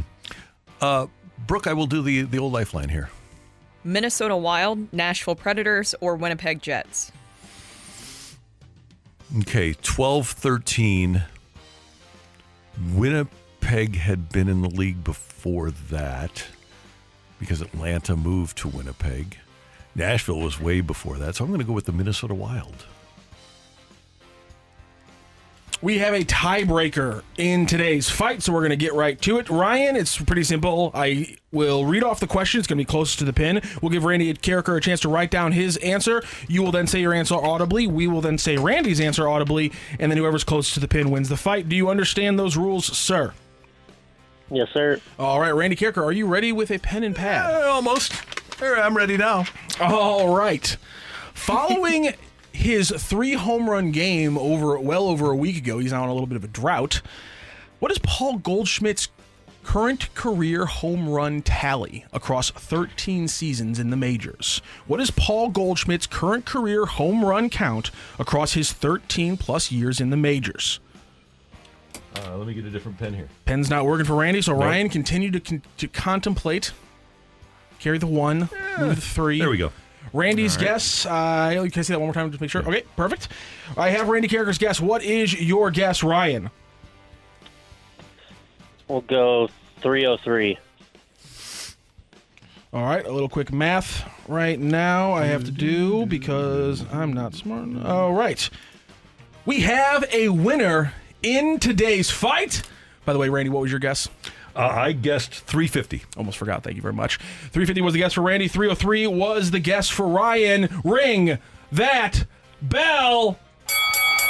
The winner and new champion of the fight, Average Joe Listener. The fight is presented by Golf Discount of St. Louis with the most experienced club fitters in town. Why shop anywhere else? I'm very unused to playing the returning winner for, for Joe, but congratulations to Ryan. He takes down Randy Karraker in the tiebreaker today. It was a very close one. Paul Goldschmidt's career home run total 322. Randy Karraker was 28 off. Ryan was 19 off. So Ryan wins closest to the pin and the fight. He will be back for a Hall of Fame opportunity tomorrow. Congratulations, Ryan. Awesome. When, when you totally guess on on your answers and then Randy gives the same answers, it makes you feel pretty good. So. there, you go. there you go. Let's go through those answers. Nolan Arenado came up one game short of the tying the Cardinals' record for consecutive games with a homer. Paul Goldschmidt again did it in his uh, first year with the Cardinals, six straight. Yogi Berra played 2,116 games for the Yankees and four games for the New York Mets. Which active NFL receiver is tied for third in league history with nine seasons of 1,000 yards receiving? All nine of his years in the NFL, Mike Evans has hit the 1,000 yard receiving mark. And when the NHL realigned its conference back in 12 13, the Red Wings and Blue Jackets shifted to the east, and the Winnipeg Jets, formerly of Atlanta, shifted to the west. So, Ryan, we will talk to you tomorrow on the fight. Thank you so much for joining again today. Awesome. Thanks, guys. Thank you, Ryan. Good to have you with us on 101 ESPN. Coming up, we're going to talk to the TV voice of the Cardinals, Chip Caray of Bally Sports. He is next on the opening drive on 101 ESPN. You're back to the opening drive podcast on 101 ESPN. Presented by Dobbs Tire and Auto Centers. Little pop towards short, and that's going to do it. Cardinals win the series. They shut out Milwaukee. That is the voice of Chip Caray of Bally Sports. He has become the soundtrack of the St. Louis summer, and Chip is with us on the Celebrity Line on 101 ESPN. Brooke Grimsley, Carey Davis, Randy Karraker. Good morning, Mr. Caray. How are you this morning? I'm doing great, Randy. Thank you for the nice introduction. How are you guys today? Everything's good. You know what? I always, uh, I I always like people with senses of humor, and I did not text you when you said it, but I loved your Mordecai Three Finger Brown joke. Oh, 60%? Yeah. it's better than Al Fonseca. He always gave you 120. So. That's exactly right. Chip, how has this been? I mean, this must be nice talking about some good baseball, some winning baseball after kind of a rough stretch there in April. Can you just speak to what that was like as a broadcaster? Hey, Brooke, good morning. Uh, yeah, well, look, uh, as they say, the wine tastes better, the steaks are juicier, right? The weather's prettier, your wife's even nicer. Uh, all those things play into it. Yeah, it makes the job a lot easier. Uh, we live and die with what the team does, just like the fans do. Uh, and I think that's what's always made the Cardinals broadcast so relevant is that we feel what the fans feel, and hopefully we're conduits for that. But no doubt about it, they've won eight of their last ten games. Uh, I think Oli Marmol said it best the other day. We've dug ourselves a hole. It's our job now to dig ourselves out of it. And with good stretches of play against good teams like the Cardinals have played, um, I think that gives you optimism that they're capable of doing that. So yeah, right now everybody's feeling pretty good about themselves, and justifiably so. Chip, you get to see this team up close and personal pretty much every day. What are they doing now that is different from what they were doing earlier in the season that is allowing them to Uh, win games? Yeah, it's a great question. Uh, I think little things. I think uh, one, I think there's continuity to the lineup. Number two, I think guys are more comfortable with their roles. I think number three, the pitching has obviously been better, especially among the starters. Uh, Liberatore last night was outstanding. I think he's done the things that the Cardinals asked him to do after last year.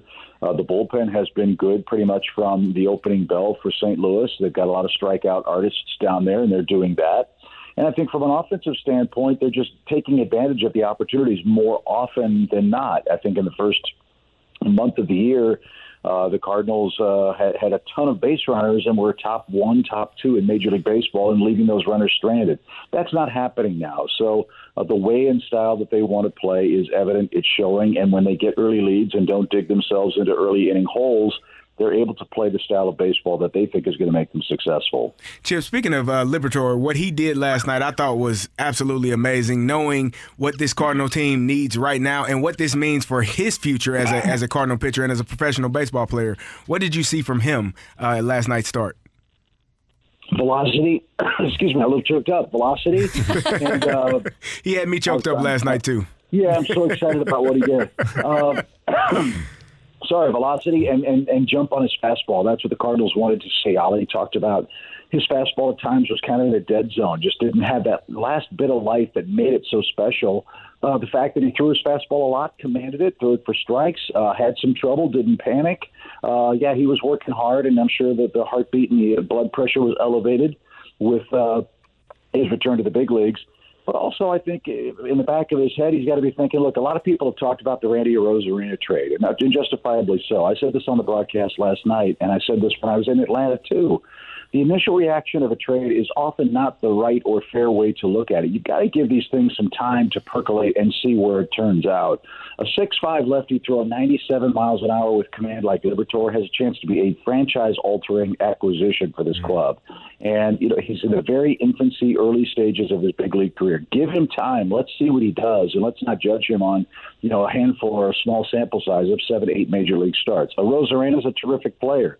Cardinals are smart. They got a good player too. If we let him develop and don't judge him on what he's done, uh, in, in, in as I said, uh, two weeks of major league pitching. Last night is an indication of where he is and where he can go. I think we're all going to be very excited about this kid if we give him time to develop, and he's got a chance to do that. I think with the Cardinals. And Chip, we mentioned this early in our show today. Uh, this this guy was born during the first year of the greatest show on turf of the St. Louis Rams. It's right. You know, he, he's 23 years old. He's and left-handers. uh, You've seen it over the years. For whatever reason, left-handers uh, quite often take a longer time to develop. I, I, I used the analogy last night, and I want to be clear. I'm in no way comparing uh, Matthew Liberatore to this man, but if you look at what Randy Johnson was as a member of the Montreal Expos, and then looked at Randy Johnson at the end of his career with Arizona and the Yankees, you would have said these are two different people. Randy Johnson couldn't hit water if he fell out of a boat when he was with Montreal. He went to Seattle, uh, worked and worked and worked and refined his craft, and stopped being so wild. And uh, at 6'10, with all those moving parts like Matthew has, he turned himself into one of the greatest pitchers in, in the history of the game, if not certainly his generation. So I agree with you, Randy. Lefties, for whatever reason, yeah, they take a little longer. And that's what's so tough about the world we live in, especially uh, in baseball. Uh, the Twitter satisfaction uh, meter pegs quickly, and sometimes you got to let the, the, the roast simmer a little bit so that it achieves its uh, its recipe uh, perfection. And I hope that that's the case for for Liberatore and all the young players on the Cardinals team. This is still a very young team, and they're growing every day in front of our very eyes, and it's fun to watch. Yeah, and one of that that- that leads me to my next question because that is one of my favorite things, and especially when you're around a team every day, is watching players ascend and just continue to grow. And not only are we seeing that. With uh, a guy like Liberatore, and hopefully he'll continue to ascend. But he grew up in the Phoenix area with Nolan Gorman, and I can tell by your calls how much of a kick you're getting out of watching Nolan Gorman just turn into a superstar. He's something. Uh, you know, I, we made the the point. This guy leads here, led the National League in RBIs, and he's basically a platoon player. What does that tell you? You know, once, once this guy gets a chance to see lefties more and has some success against lefties more, again, he's a 23 year old guy. Um, you know, who knows what the future is going to hold for him because he has what we call light tower power. The ball jumps off his bat. Uh, the the work he's done defensively. I- I've heard stories of the Cardinals weren't so comfortable watching him play second base. Fans, that is, watching him play out there with a third baseman's arm at second base. What a luxury that is for the Cardinals defensively. His footwork is great. He turns a good double play. He hangs in there when guys are trying to steal bases. He gets his nose in there and makes the catch and tag. All those little things that go to making him a complete player, not just a slugger. Yeah, that's really, really fun to watch. Lars Nootbaar is another one. This guy gets on base. He's an on base machine. He walks. He's a good defender. He's got a strong arm. He's dealing with the international hype that has uh, followed him since the World Baseball Classic exceptionally well. Brendan Donovan. Uh, I love watching him hit. He's maybe the most complete young hitter on the team. His ability to hit lefty lefty is is awesome. Uh, you know, he's like Freddie Freeman in Atlanta. Freddie's job and what Freddie always said, and we'll see him tonight. I don't care about hitting home runs. My perfect at bat is a line drive over the shortstop's head, and that's what Donovan does and can play everywhere. So. Uh, yeah, it's fun to watch. It's fun to, to join this bandwagon in my first year and see these kids do their thing. And uh, right now, as I said, they're flying high, and hopefully that continues with a good team coming to town. Well, Chip, you kind of touched on it there. This is going to be a big series for the Cardinals facing the Dodgers for four games. Is it too soon to say that this might be kind of a good measuring stick series for the Cardinals with how hot they are right now? I like the opportunity here at home better than what happened to us in LA. I'll put it in that um, you know, but look, you always want to see how you fare against uh, the really, really good teams. The Brewers were the top team in the division. The Cardinals took two out of three from them. Uh, I think that they showed they could play with, if not beat Milwaukee, they beat their best in Corbin Burnes. Uh, the Dodgers are coming to town with their uh, starting rotation in a little bit of shambles. They lost Dustin May for a month yesterday. Their bullpen had to work an awful lot in their series against Minnesota. Hopefully, the Cardinals can do that as well. They're going to pitch, they're going to hit, and if you want to beat the Dodgers, you can't make mistakes. You got to get Betts out, you got to get Freeman out, you got to get Muncy out. If you can do that, you've got a chance. but they've still got a lot of other complementary players who sometimes fly under the radar. So, to your point, yeah, this is a good test. They're a good, deep, complete team. Uh, they've gone to the World Series and deep in the playoffs for eternity, it seems. And so, yeah, it'll be a fun barometer for the Cardinals, who playing at home, I think, will give them a bit of an advantage. Chip, I love seeing Tommy Edman play baseball. I don't necessarily need to see him in right field every single night. So, is there any update on the outfield outfield injuries with O'Neill and, and Carlson? Yeah, Tyler's going to go out on a rehab, I think, pretty soon and start swinging the bat uh, in live action. That's good. We'll get him back. Uh, Dylan Carlson went to the IL yesterday. The ankle's just not responding quickly enough. I, the Cardinals just couldn't keep playing a man short uh, on the bench. I think that showed in the second game against the Brewers. They're hoping Dylan's ankle would feel better and maybe get him back in the lineup last night. That didn't happen, uh, obviously. So uh, yeah, they're, they're going to get some of these guys back sooner rather than later. But right now, uh, this is what you got, and that's the other great thing about this Cardinal team. They really value versatility, and I don't think anybody feels badly about any of those guys that are playing quote unquote out of position because they look so natural doing it because it's something they've done before. So uh, this is your lineup. It was effective uh, in Game One against Milwaukee. Certainly effective last night, and uh, as I said, hopefully it'll happen at least three times against the Dodgers in this series. Finally, Chip, I did six years of afternoon radio with Brad Thompson, and I had a smile on my, my on my face every single day. He's he's fun to work with, isn't he? My gosh, he's easy. You tee him up, and uh, he hits a 370 down the down the fairway. You know, that's a play-by-play guy's dream. Uh, yeah, he knows his stuff. We have a lot of fun, and uh, he's really been incredibly welcoming of me, uh, and has really, uh, you know, held my hand, as you will, as the old guy coming to a new place. Uh, the analogy I've used is I'm the new kid in class, but I'm also the new kid in class learning Ukrainian. So really helped me translate that stuff uh, very, very well. And, and he's been very easy to work for. I think we've got great chemistry on and off the field, or in and out of the booth, if you will. And uh, I'm really, really humbled and honored to work with such a great team at Bally Midwest, including Brad Thompson. Chip Caray, great to have you on the show. Thanks so much for the time. We'll have to do this more often. I would love it, guys. Enjoy your morning, and uh, let's go get those Dodgers tonight. We'll see you on, on TV. You bet. Take care. And uh, Chip and Brad will have the call, and that'll be tonight on Bally Sports Cards and Dodgers game one of a four game series. Chip is awesome. He, he's really good. I got confused when you said good morning, Mr. Caray. I, I looked over like, what the hell is that? What I do? I, I texted him the other day. I said, I hope you don't name your kid after Kerry Davis because Kerry Caray might get confusing. I looked over like, why is he? What? Oh, Chip. Okay. So He has he has two sons, right? Twins that are also in broadcasting. Right. That's Yeah. really cool. Yeah, that's especially because Harry, Yes. and then Skip, and mm-hmm. now Chip, and then the fourth generation. Pretty amazing. Coming up next year on 101 ESPN, we've got our rush hour reset on the heels of the Cardinals' 3 0 win over the Brewers. They took two of three, and then Bob Costas coming up at 9.15 here on 101 ESPN. Back to the opening drive podcast on 101 ESPN. Presented by Dobbs Tire and Auto Centers. It's time to recap the biggest sports stories of the day on the opening drive with a rush hour reset. Brought to you by Clubhouse Turf, your exclusive partner of Celebrity Greens. We're redefining private golf.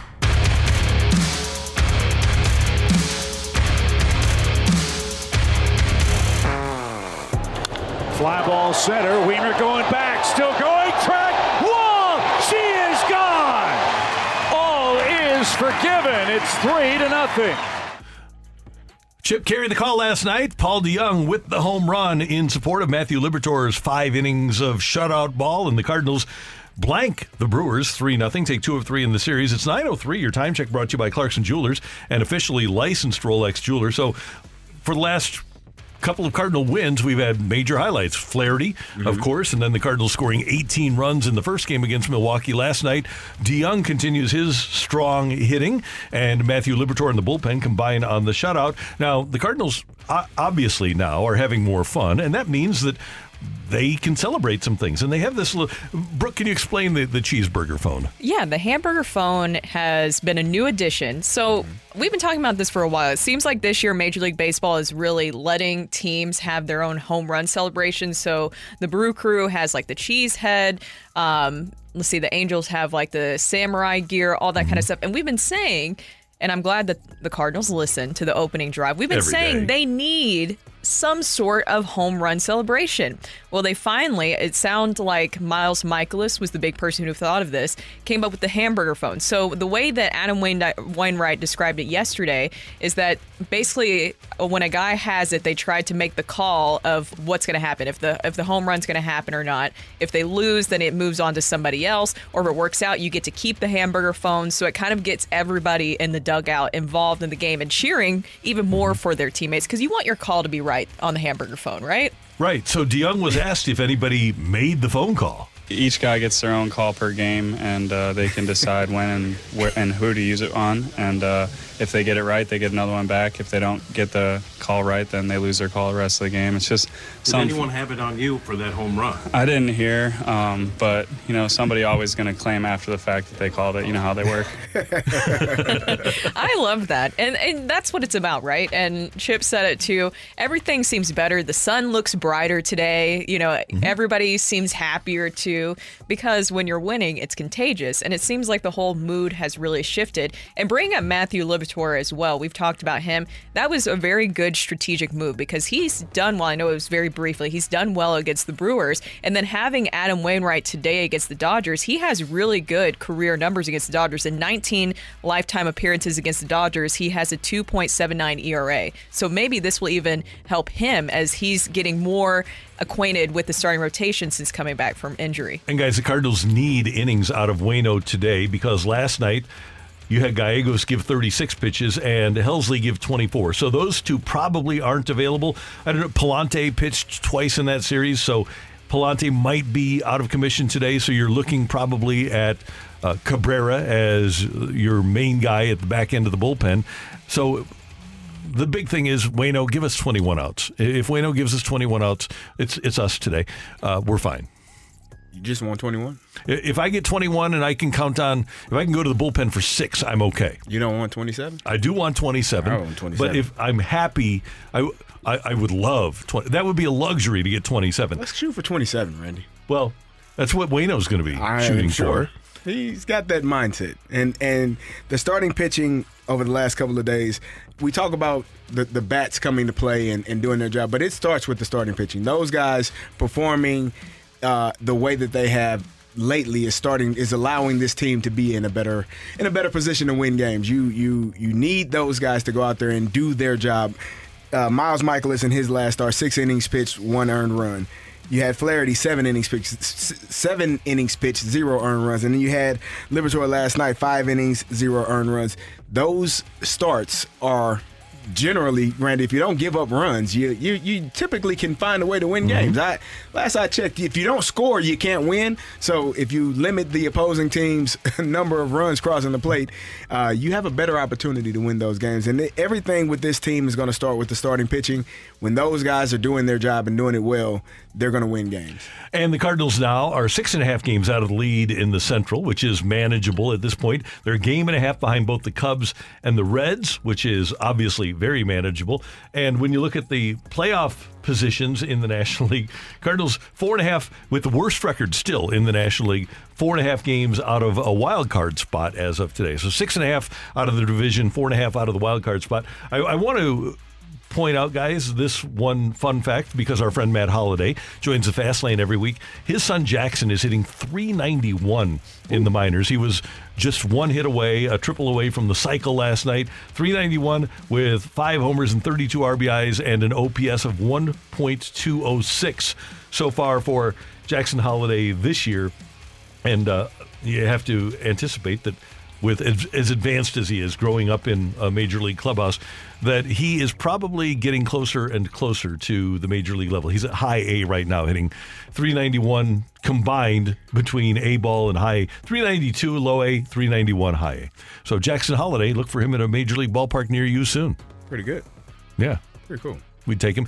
NBA last night, the Miami Heat win game one against the Celtics, 123 to 116. The Heat lead that series one game to nil. I was just pointing out an interesting stat to Rockio. The number of 35 point games in playoff history for the uh, Miami Heat.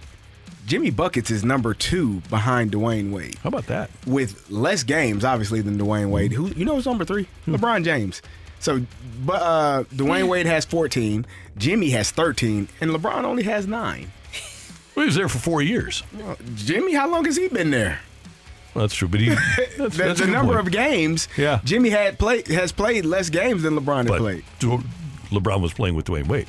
Uh, uh, I guess. Wade Wade was getting a bunch of 35 point games. There's only one ball to go There's around. only one. Uh, uh, well, you all told me there's only one LeBron James. Well, I guess there's two LBJs, but there's only one LeBron James. This is. We learned that earlier today. Yeah, we did. LBJ is. Yeah, not the greatest ever. Nah, he- took someone else's spot after they. Yeah. Hockey tonight, the Eastern Conference Finals start here on 101 ESPN. The Panthers and the Hurricanes. That pregame comes your way at 6:30, and we will have every conference final game of the Stanley Cup playoffs here on 101 ESPN. That is today's Rush Hour Reset. Coming up, Bob Costas was part of the Yogi Berra documentary. He's also doing the Cards Dodgers game tonight for MLB Network, and the Hall of Famer joins us next on 101 ESPN.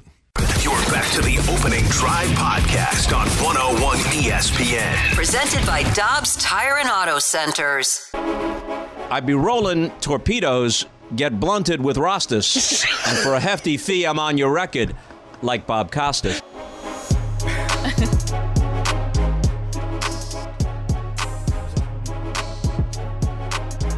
With Brooke Grimsley and uh, with Carrie Davis, I'm Randy Karraker. Good to have you with us here on 101 ESPN. Bob Costas with some ludicrous on MLB tonight. Joining us here on the celebrity line on 101 ESPN, the, the multi talented Robert Costas. Good morning, sir. How are you?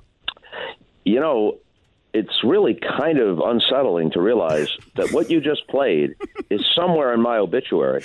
might it might might not be the first paragraph, but it's in there somewhere. Hey, Bob, it was great to see you last night in the documentary, uh, It Ain't Over, about Yogi Berra is great. And I, I don't think I've ever asked you this, but when I got into this business, it was so cool for me to get to know people like Lou Brock and Bob Gibson and Ted Simmons, who I, I had watched growing up. And you developed such a great relationship with people like Yogi and Joe DiMaggio and, and Mickey Mantle. How did that affect you? How, how is that something that because you put your head down and you're a broadcaster and you're doing your job, but did, did you savor getting to know those people that you had watched as a kid? Absolutely. I've often said this. You know, you always try to be professional, and I hope I have been most of the time. But if it's something that first struck you as a kid, it's going to resonate differently with you when, as an adult, you cross paths with these people, not only interviewed them, but in many cases become friends with them. So the way I put it, you know, I was lucky enough to be part of chronicling Michael Jordan's career, a good portion of it on NBC, and I'll always treasure that. But when I met Wilt Chamberlain or Jerry West or somebody from my youth, that had a different effect on me hmm. than Michael Jordan or now LeBron James. And so Hank Aaron and Stan Musial and Ted Williams, Joe DiMaggio, Willie Mays, Mickey Mantle, that has a different effect on me than if I were to meet Shohei Ohtani, which I never have at this point, or someone like Mike Trout or, or whoever are the reigning greatest players in the game today. Sandy Koufax and Bob Gibson are a different thing for me than Adam Wainwright. I'm older than everybody now. You know? It- it- it- please, Dusty Baker, don't retire. At least Tony La Russa went and retired. I just want to see one person older than me in a uniform when I go to the ballpark. Bob, what did you think of the documentary? And obviously, you had a big part of it as well. It just felt like a beautiful story to kind of fall in love with, much like Yogi Berra himself. Yeah, they did a wonderful job. His granddaughter, Lindsay, who has a background in the media, uh, very well spoken and understands storytelling. Uh, Lindsay was the impetus behind it. And I think it's a good blend of his playing career, which to a certain extent is underappreciated, especially by younger fans, because they know him as this almost cartoon character who says really funny things that have their own internal logic.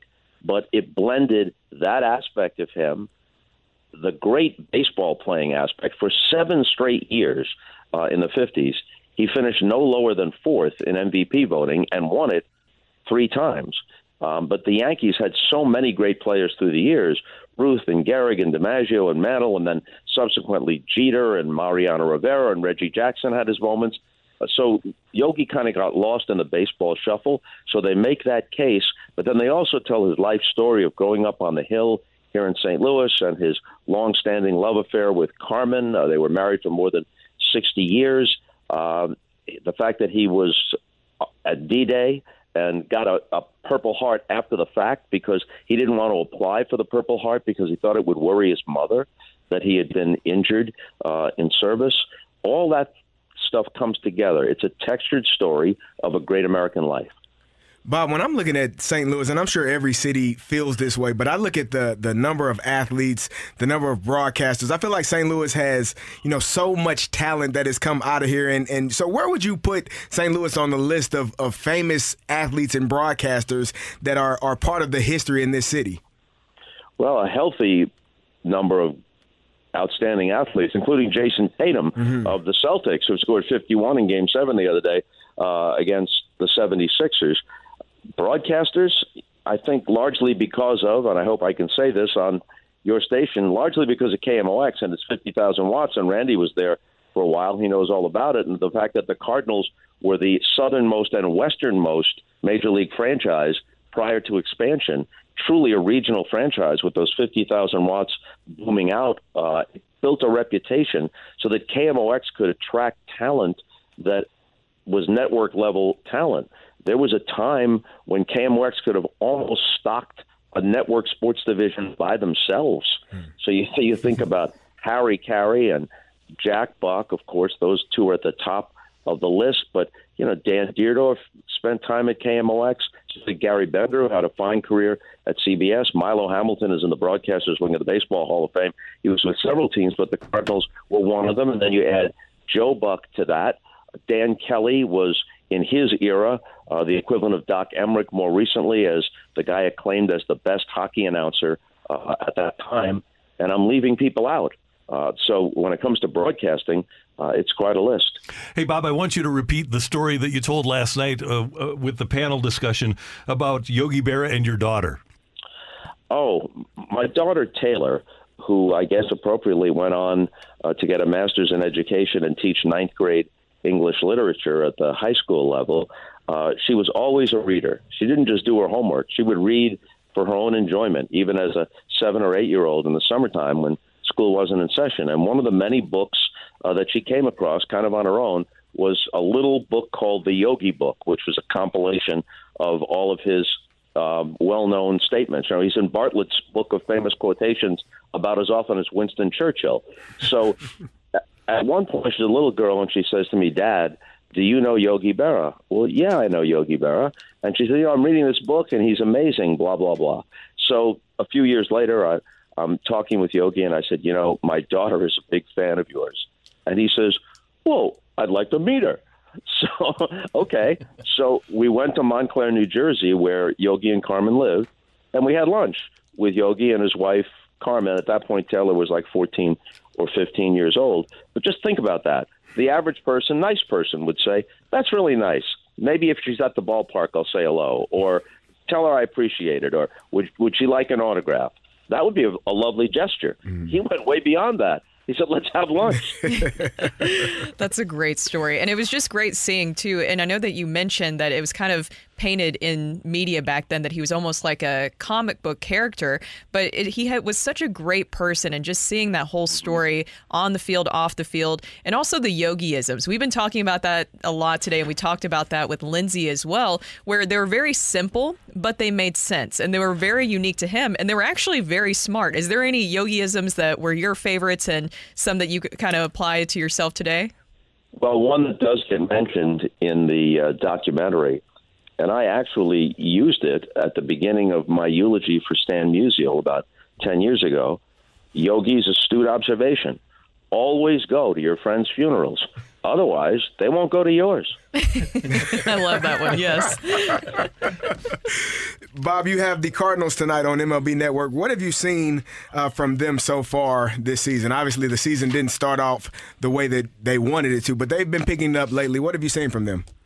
Yeah, that's what I've seen. Uh, you know, you you look, you take a look at the standings. You see the Cardinals at the bottom, uh, mired multiple games under 500. That's just not a Cardinal thing. Uh, they've won, I think, eight of their last ten, and they've won their last three series against the Cubs, the Red Sox, and most recently the Brewers. And now the Dodgers come in, best record in the National League. They're going to be uh, a test. Uh, as you recall, they swept the Cardinals out on the West Coast three straight uh, in April, and that really set the Cardinals into their tailspin. And since then, the Dodgers have been playing the best ball uh, in the National League and rivaling the Rays for the best ball overall. Uh, since that time, they've won, I think, 15 of 18. I'm saying I think. When I get on the air tonight, I'll know for sure. you don't want to just say, you know, on national TV, I kind of think, and I, I, I think they won three or four, or I don't know, maybe it's four or five. Uh, Bob, one of the interesting things about the Cardinals, and this is with three different managers, and you know as well as anybody about the Cardinal continuity, but three different managers during the last six seasons, before the All Star break, the Cardinals play 507 ball, and after the All Star break, the Cardinals play 595 ball. I don't know why, but there there seems to be some secret sauce with the Cardinals that maybe it's a plan that allows them to play much better after the break than they play before the break. Well, as they say in the long season in baseball, um, the truth of your roster, the truth of the quality of your team, usually plays out over a long period of time. Uh, the Cardinals are now six and a half back of the Brewers. Uh, Brewers are a good team. That starting rotation is very impressive. Cardinals beat Corbin Burnes last night. Uh, so six and a half is a hill to climb, but it's not impossible. Much more than half the season remains, and now you have three wild cards. So the Cardinals aren't out of it, and the track record says we don't have to just look at the last several years. You can even look at last year, and they won 93 games last year. Uh, there's talent on the roster. The biggest concern for me would be uh, can they pull together a consistently effective starting rotation? Adam Wainwright going tonight has been knocked around a little bit in his first two starts back from rehab. That can be one component of that. Matthew Liberatore last night, very encouraging. Uh, the bullpen, you know, I'm telling you stuff your listeners already know. The bullpen has blown more saves than any other team in baseball to this point in the season. If that doesn't change dramatically, then they're not going to be in the postseason. Hey, Bob, how do you like the new schedule? I don't have a problem with seeing every player, but I would like to have a more balanced schedule. I loved the schedule that you proposed 20 years ago. What do you think of the way it's set up now? Well, I understand their motivation. Uh, they want Shohei Ohtani or whoever it might be to come to every ballpark at least every other year in the other league, and for each team to play every year. So next year, the Cardinals will play a series against the Angels. The Angels were here earlier this season. I understand that, and it's it's part of the way the game needs to be marketed now uh, to get the the stars of the game to become national figures, not just local and regional figures. The problem, if there is one with the schedule now, isn't so much the reduced number of games from 19 to 14 against the teams in your own division. It's that it's almost impossible to construct a schedule where you're playing most of your games in September within your own division, which increases the drama of a pennant race. But now there are so many boxes that have to be checked, interleague play and all the rest, uh, that it's it's difficult to really have it be fair and even. Uh, what will matter more and more isn't just who you play, but when you play them over the course of the season. Do you catch them when they're on a hot streak, or do you catch them when they're when they're a little bit more vulnerable? And to your point, the last time the Cardinals see the Cubs in 2023 is July 30th. That just is not right. I, uh, all due respect to Rob Manfred, the Cardinals and Cubs have to play after July 30th, don't they? Yeah, it, it isn't right, especially if the Cardinals and Cubs should be neck and neck in a race. It takes the drama away. But you know what's coming when they add two expansion teams, and they will eventually, and they go to 32 teams. The odds are that they go to eight four-team divisions and two wild cards in each league. So the four division winners plus two wild cards would make the postseason, and then they will realign, and the Cubs and Cardinals remain in the same division, probably with the Royals and the White Sox. Certainly, the White Sox and Cubs be in the same division. The Mets and Yankees the same. The Angels and Dodgers the same. Um, to to highlight those those rivalries, so the leagues will go away uh, in large part, and it will become more, you know, who's your city or who's your natural rival. Hey, Bob, one more thing, because we have a lot of younger listeners, people that are, are 25 and younger, that might not realize how meaningful it is for Bob Costas to come into St. Louis and do games at Busch Stadium. Oh, it absolutely is. Um, you know, you have that hometown feeling. I try to get back as often as I can, and when people ask me, I know people have heard me say this before, uh, what's your hometown? Uh, I always say St. Louis. Uh, many people think of it that way. They'll say, "You're from St. Louis, aren't you?" Strangers, someone you're sitting next to on a plane, or or whatever. Uh, but it's also just a very nice feeling to see all the familiar faces. I'm not talking about the players. I'm talking about the people who work at the ballpark uh, and in the press box, or uh, the person who checks your credential at the clubhouse. Uh, it's just different for me walking into the ballpark in St. Louis than any other city. Robert, it was good to see you last night. It's always good to talk to you. Thanks so much for the time. We do appreciate it. And go get him tonight with Tom Verducci on MLB Network. Thanks, Randy. Take care. That is the Hall of Famer, the great Bob Costas, joining us on the Celebrity Line on 101 ESPN. Brooke, Carey, and Randy coming up. We'll react to some of what Bob had to say about uh, that documentary. It's it's fantastic, and of course, what's going on in Major League Baseball next on 101 ESPN. You're back to the opening drive podcast on 101 ESPN. Presented by Dobbs Tire and Auto Centers.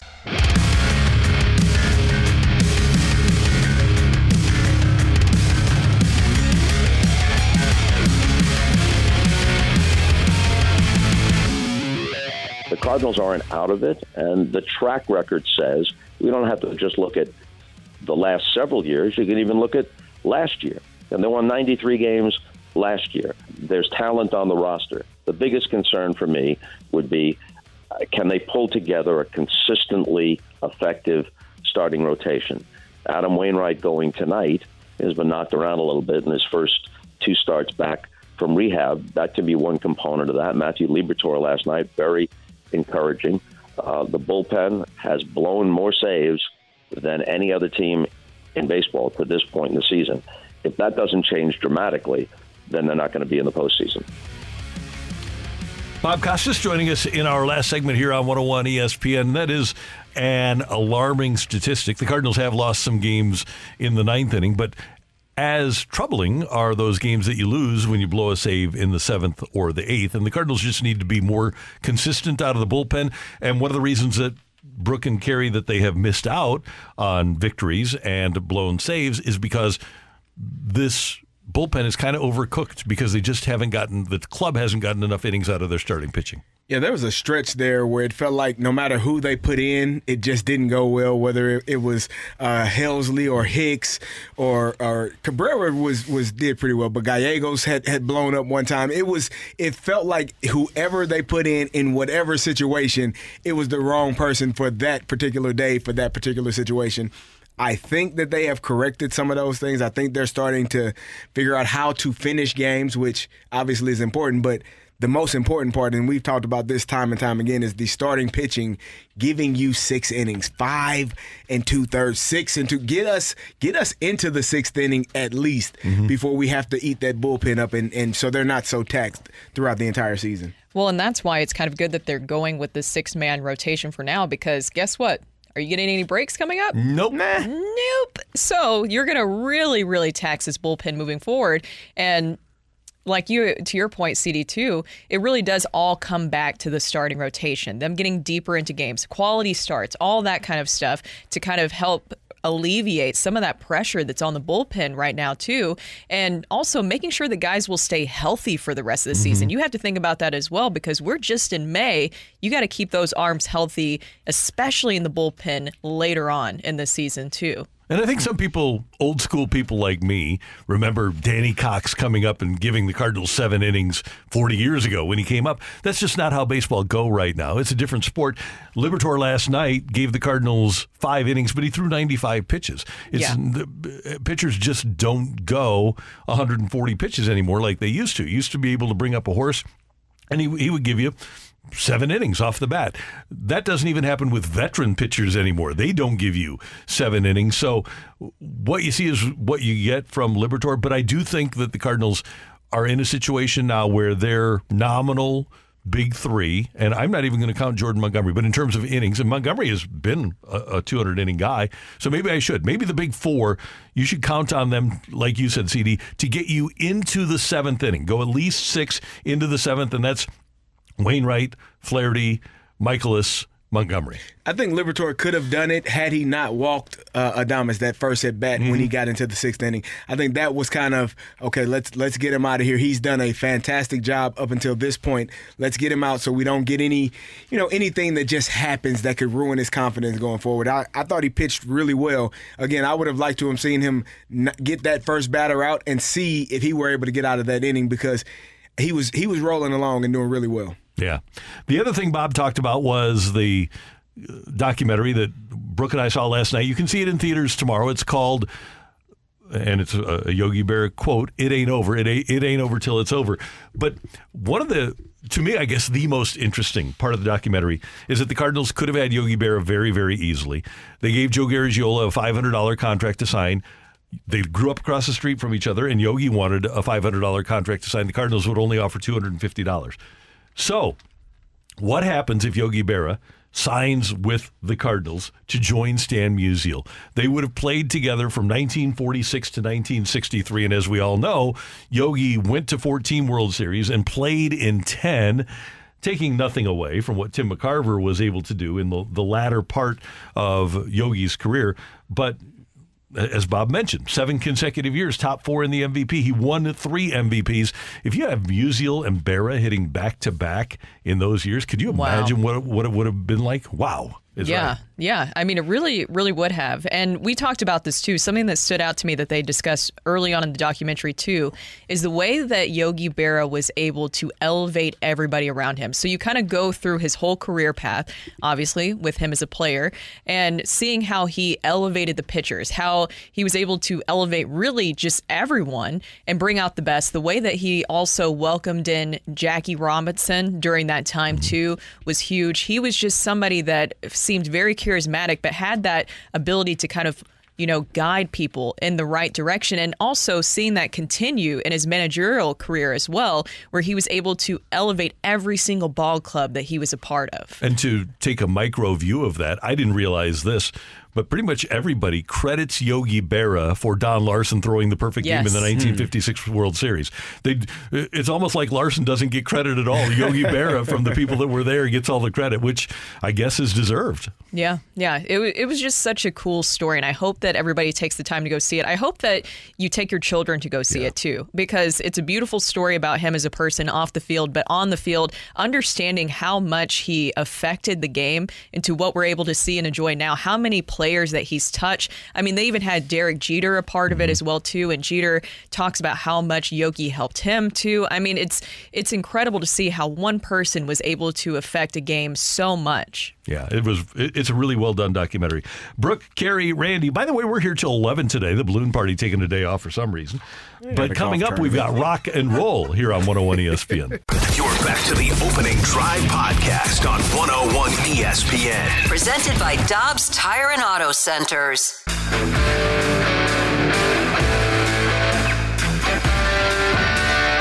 Let's rock. Let's rock today. Uh,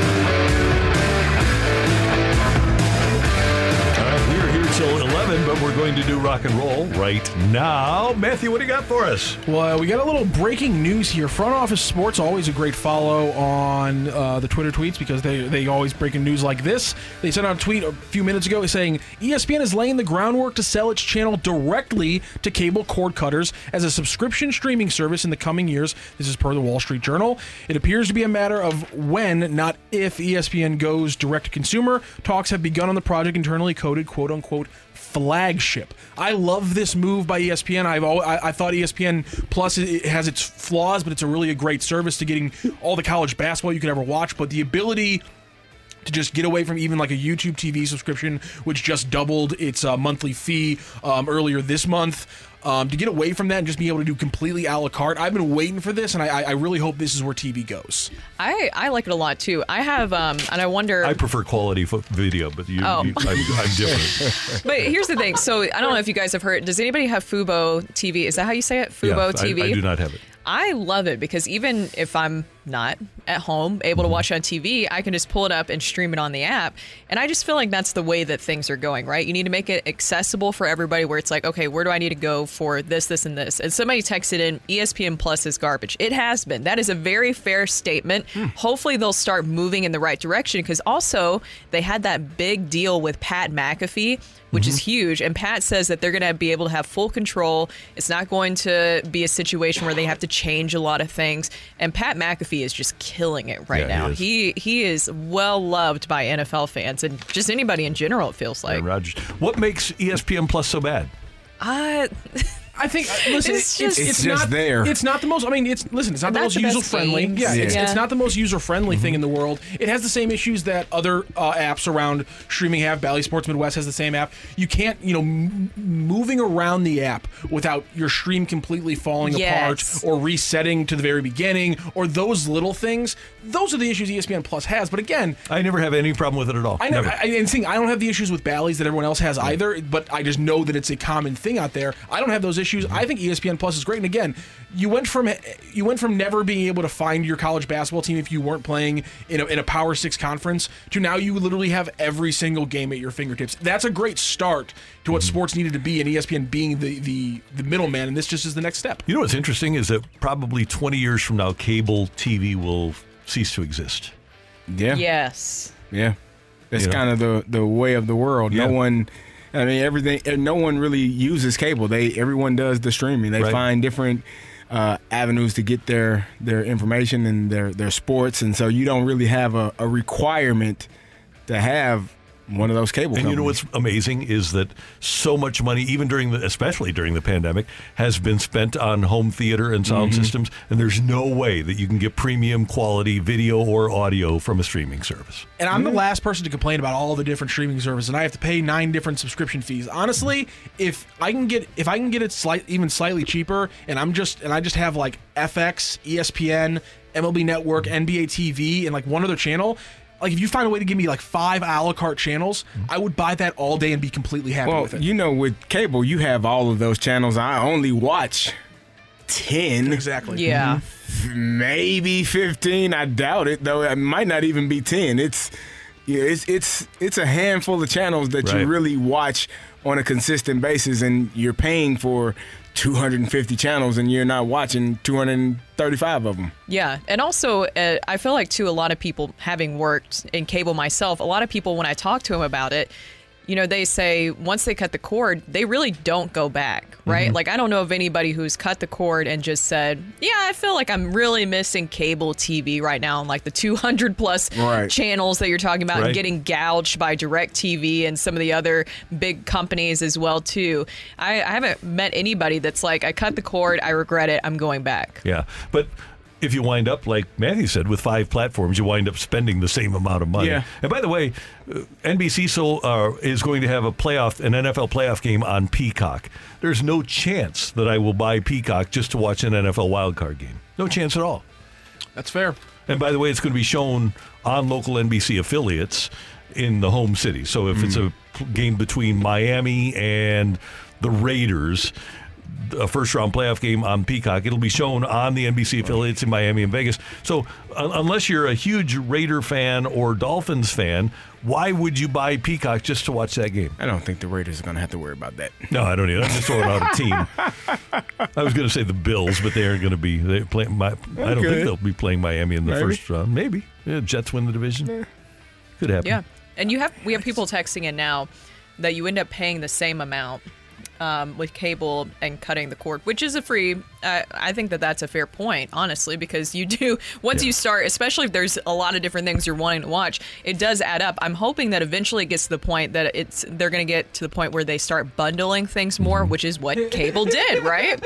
Mm-hmm. You're laughing. Why? Because like, it's just it's funny that we we're circling it yeah, back. It's, it's just, Yeah. it's just I mean we're literally circling right back. It's it's we tried to get away from words like bundling and things like Well- that, and then Nope, here it's it, coming comes, back. Well- comes right steaming around the corner. And here's what's also going to happen, and I'm sure that the s- scene has already been set for this, but as people cut back on cable and those cable fees that, for example, Spectrum are not receiving anymore or AT&T, that's going to be made up for somewhere. Guess where?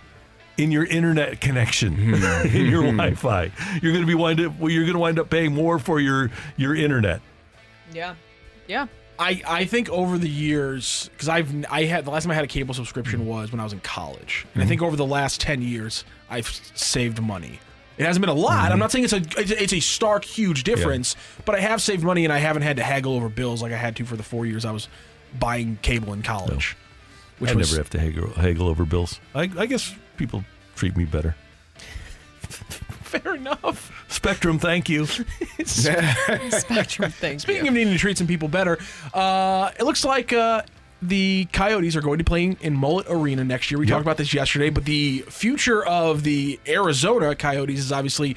Um, it's pretty much up in the air right now. They said there is no plan B behind getting a stadium built in Tempe, which means they're not going to be in Arizona much longer. The name that came out yesterday, because my big question yesterday was what city is there? I was kind of shocked. The most popular name that came up, and people put out that they have a hockey arena and things like that Salt Lake City. That'd be interesting. That's a good market. Give them a second. Ma- give them a second major team. Why not? Yeah. Uh, well, Kansas City will be in the mix, although the Sprint Center would have to be upgraded. They're talking still about Atlanta again. Why, I don't know. They haven't been able to work, make it work there. But they have a year.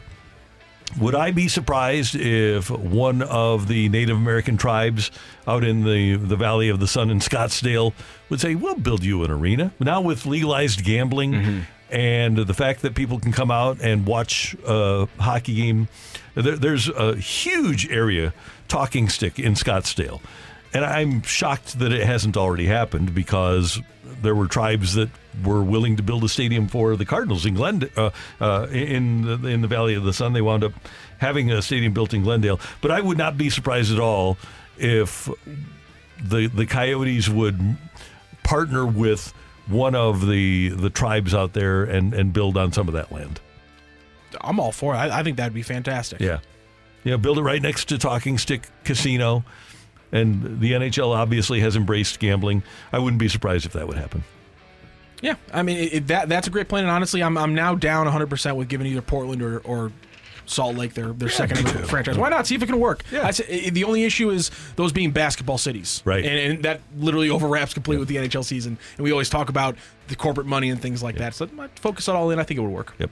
That is rock and roll on 101 ESPN. We are here for the 10 o'clock hour. We're going to tell you what's going on in the 10 o'clock hour. First of all, Tim and uh, T Mac and Ajax aren't here. I don't know where.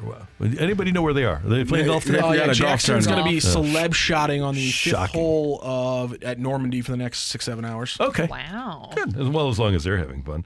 Hey, Caleb Love has decommitted from Michigan, the St. Louisan who played on North Carolina's national championship team, and now is well, he decommitted from North Carolina, committed to Michigan. Now he's decommitted from Michigan. So what's next? That's next on 101 ESPN.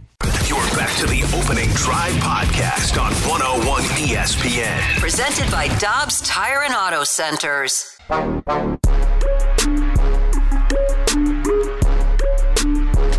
All right, this is uh, something that Matthew took a look at. Caleb Love decommitting from Michigan. Dan Dierdorf will always tell us, hey, not everybody can get into Michigan. And apparently there are some issues with, uh, with Caleb being able to uh, get his classes set to become a Wolverine. Matthew, what's the, what's the story? Oh, Apparently, uh, his credits aren't going to transfer from UNC, and so this is a little column A. Michigan's hard to get into. Little column B. UNC apparently took no edits when they got you know hit for a little bit by the NCAA when they were you know having basket weaving classes and they were writing the kids' hmm. paper for 'em and taking the test for 'em. Apparently, UNC took a slap on the wrist and did nothing to change how they were building their their athletes' class schedules and really doing the athletes a disservice because his credits aren't transferring and now he cannot go to Michigan. So you you're what- saying at North Carolina they don't play school either? Apparently No. not, Carrie. Mm. And here's the thing. This is another Robert this is another Quinn, lesson. former St. Louis Ram defensive end, literally took literally took a basket weaving class Yep. at North Carolina. him. Like they took a, they took a joke that I was hearing from my mom about Florida State in the 90s and them. they actually did it 20 years later. I mean, hey. If you go to the, it, here's my thing. This is This always is why you don't my- self-report, though, by the way. This is my thing. This is why I've always had a problem with people saying, "Oh, you go to school. To, you go to school to get a job, right?" Mm-hmm. So if your job happens to be in the NBA or the NFL, eh, you really need school. I mean, if you're going there, it, it's it, you have to go there too. Mm-hmm. But do you have to graduate? There are many people that are successful that don't graduate college. Right. And there are many people that make it to the NBA and NFL without graduating college. They go back, some do, but some don't. I mean, you know, You go I- to school to get a job. I think, and I agree with that. I think that, you know, they always say student athletes. It should be athletes that are somewhat students because that's just the way it is, especially for the really, really talented guys. To Yeah. your point, that you know we're going to go to the NFL, NBA, but you can never bank on everything going out perfectly. I think at least, at least you should get a business degree because if you go off into the NFL, NBA, then at least you have some of that experience when it comes to maybe financial management, different things like that, or even, you know, investing in businesses too. I feel like it would work out for you in the future. Stetson Bennett. It makes know. sense to. I mean, if you're there for seven years, six years, you should have a degree. Uh, you could fall into a degree. You could fall into it. You could literally. Something. Fall, you could fall like fall, trip over the stage, and boom. Oh no, I have leisure. I have a leisure studies degree. How'd that happen? You're looking at one right here. There's we changed it. sorry. But That I- felt but personal. That felt personal. Until a few years ago, it was we called it leisure studies. It's sport management now, but when I graduated, it was leisure studies. Nothing wrong with that. What are you Studying studying? leisure? Leisure, exactly. So here's my question. if you are Travis Ford in St. Louis University and you're a strong academic institution and they're all about kids going to class, I wonder if the North Carolina credits won't transfer to Michigan, will they transfer to a St. Louis University? And here's the other thing. If you do allow Caleb Love into your school, does that say something about your academic standing? Michigan wouldn't allow those credits apparently to transfer. That's the story we have. So, are you risking your academic reputation? And do you care about your academic reputation if you wind up getting Caleb Love? How, how long has Caleb been at University of North Carolina? Was it three years? Two years, I think, right? Was it two? Or maybe it's three with. Because Yeah. 21, 22, uh, two or three, either way. Yeah, he was a sophomore when, when they won. So, yeah, three. he, he should have had some classes like you you normally your first couple of years you're going to take your electives you're going to kind of learn about how to go about the process of college and then you know you get into your third year you should be in your classes that are your major because you got to have the electives all of that it's interesting that he is not able to get enrolled in another university that I mean, that does speak poorly to what UNC is doing with their program. And I think if any young player, parents of a young player is looking at that, you might be trying to figure out, well, what the hell is going on? Because if my son doesn't, if he's not fortunate enough to make it to the NBA, he's going to need that degree. And if North Carolina isn't producing, you know, those courses that are allowing those kids to graduate, that's not great. Sometimes, though, you have to take it upon yourselves to, as an institution, to say, you know what, he's going to be a great student for me. And you're St. Louis U, and you let him in, and he's a basketball player, and you make sure that he does go to class. He has a fine high school education, does he not, Matthew? Yes, he was great at high school education. You kidding me? Okay. Mm, what school do he go to? CBC, baby. So he'll be fine at St. Louis U. So uh, St. Louis U, Lots of make, make it happen. Well, and here's the thing that was kind of confusing to me, and I, I get that Michigan probably has really high standards, all that, but don't they usually find a way to to make it make it work? You find a way. It's not like it's like Vanderbilt or something like that. Also, recruiting at Vanderbilt. I mean, you deserve an award for that because that has to be like one of the toughest Mhm. SEC schools to recruit in. But I do, I did compile a very quick list for you guys of some easy majors. Okay. Maybe, maybe to look into. Communications. Uh, yes, that's that's one. How about bakery science over at Kansas State University? Bakery science. Bakery science, science, science, excuse me. Costume technology. I like that a lot. I don't know why technology is a part of that. Um, Egyptology, which would be something I wish I could go back and do because study of I. Egypt? Oh my god, that'd be so cool, right? King Tut, What is it yeah. called? Egyptology. Egyptology. Ooh. These are some interesting majors. Popular music. That's a good one. I like that's that as a major. That's at USC. Amusement park engineering over at Ohio University. Uh, engineering can get a little hairy. Uh, oh yeah. Well, and Especially with an amusement park? Yeah, Yeah, but it's but- in engineering. Yeah, right. Well, I mean, we got an audio engineer. What do you say, Rocc? Uh, that's tricky. I couldn't. I couldn't have done that engineering. I, I, I knew engineering uh, students at Mizzou. I dropped out of engineering my freshman year. Thing is, you, you engineer a roller coaster that breaks, and then all of a sudden you get sued. Exactly. Yeah, you Here's don't my. wanna- i- i- There's one thing I know. If Caleb Love couldn't get into Mi- Michigan, he can't get into Illinois, so we don't have to worry about it. Wow. Yeah, Oh yeah, we're like. that. I gotta mean, make it Mizzou probably, but Illinois, nah. You don't think you Underwood wanna would say want Terrence love Shannon? over there? He might want him, but if he couldn't get into Michigan, he can't get into Illinois. Bob Huggins just took a million do- dollar we- pay we cut do at West school Virginia. Uh, and so back when Charlie, this is how far back this goes. Charlie Spoonhour was at Missouri State. He said, I could get anybody into that school. He said, I just go to my athletic director, he'd go to the president, I could get anybody into that school. But there was one guy that I couldn't get in. And he gets a call one day from Bob Huggins, who at the time was at Cincinnati. He says, Hey, what do you think of this player?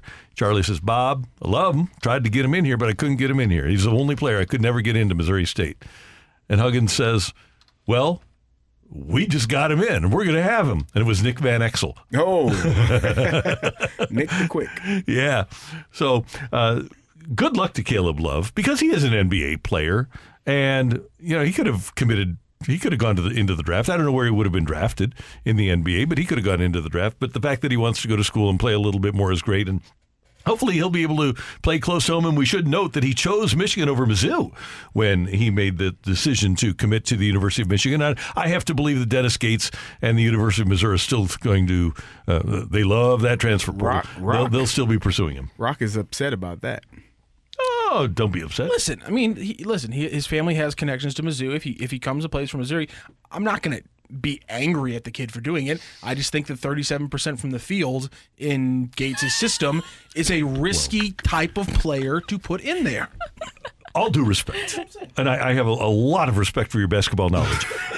I have more for Dennis Gates. you know what? I, I would have to lean with you on this one, Randy. nothing, nothing against you, Rocc. And I think you're fantastic. But however, I, I think I would lean with Dennis Gates as well. If he's saying it's okay, meh, think he, think he knows a little bit more than all of us in here, especially about his team.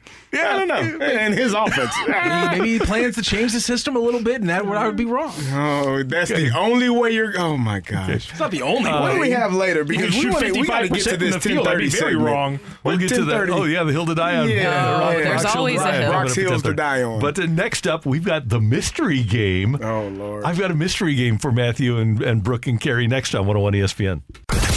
You're back to the opening drive podcast on 101 ESPN. Presented by Dobbs Tire and Auto Centers.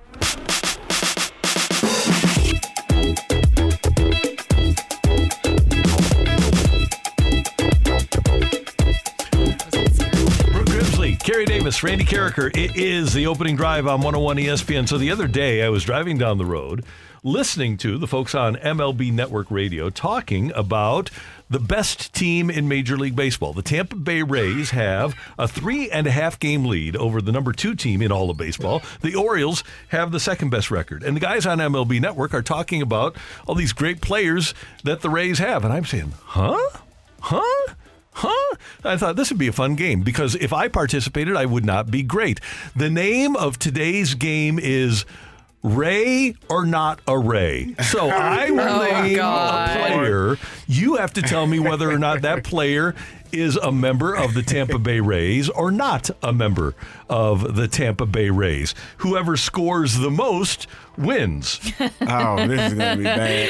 Okay. How much is their payroll again, by the It's way? something like uh, what seventy million or something like that. So this is going to be difficult. It will be difficult. because that's that's pretty. I think it's the lowest in Major League Baseball yeah, right now. if you, if you, I think the A's are lower. oh, you're Uh, right. uh, but I'm not going to have A's or not A's because no. So honestly, you could this. have done you could have done Ray or guy from my No. graduating class at Parkway North, and I think we probably would do about the same. Ray, Ray or nay? if Ray or Nay. There you go. Well done. So if you get it right, you get, and if you get it wrong, you get.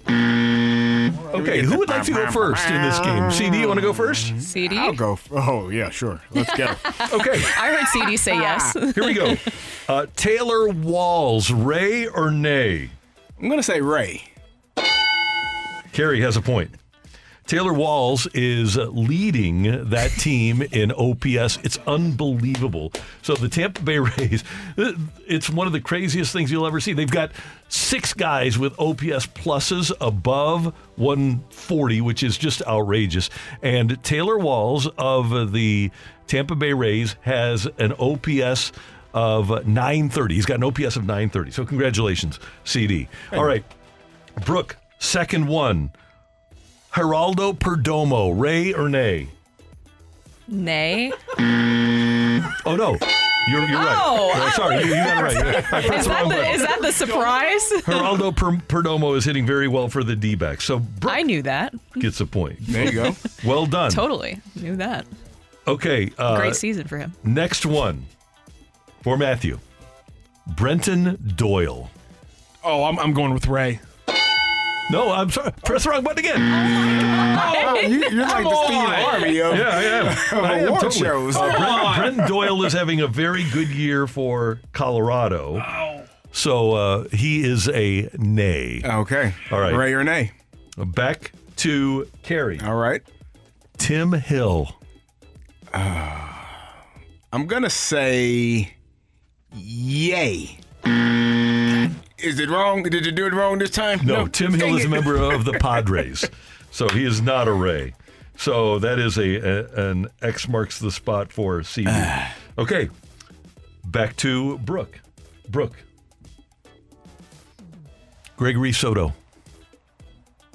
Yay. Gregory not Soto doing great. is a pitcher for the Phillies. So, no, no, you got you're everybody he play for? Matthew. Gregory Soto plays for the Phillies. Okay, um, Matthew. Gotta tie this up. Josh Lowe. Yeah, that's that's yeah, yay. That's correct. I knew that one. Josh Lowe is second on that team with a 972 OPS. So right now we are even. Everybody has one out of two. All right, Randy Arozarena. uh, he is not on my list. Oh, Oh, why not? So, uh, so CD okay.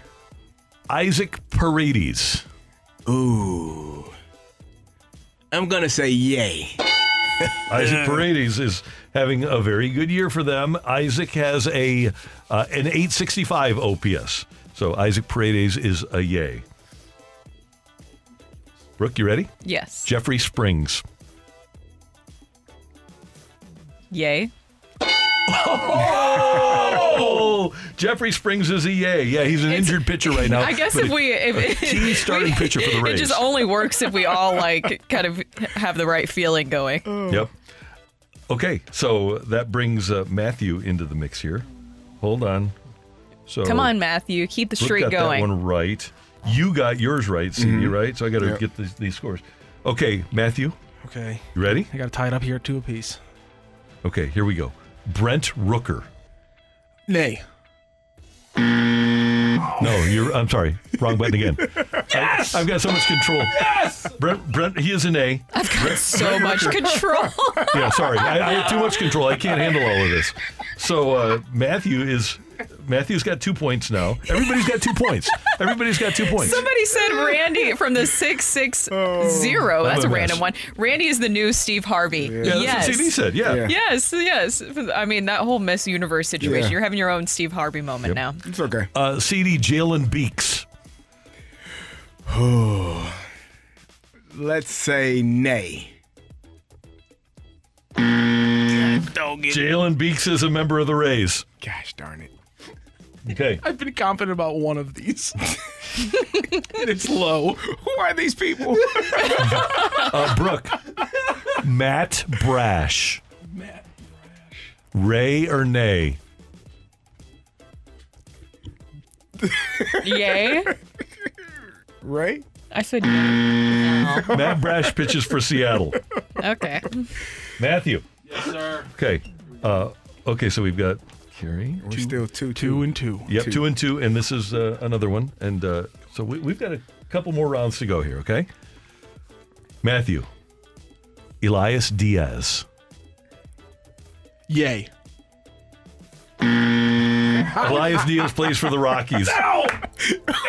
Everybody's playing for the Rockies, clearly. Yeah, that's, that's another most. Uh, that's another nondescript team, but at least they have the worst, second worst record in their Oh. league. The Rays have they're three and a half games up on everybody else in baseball, and nobody knows their names. Is is this turning into the only person we know on this team is Randy Arozarena? It's kind of. It's low, loud, and Arozarena are the only ones. CD, uh, Lau and Low are different. Yes. Okay, there's Brandon Lowe and Josh Lowe. Yes. CD, Christian Bethancourt. Oh, y- Ray. No, wait, wait, sorry. Yeah, I knew that one. Yeah. Okay.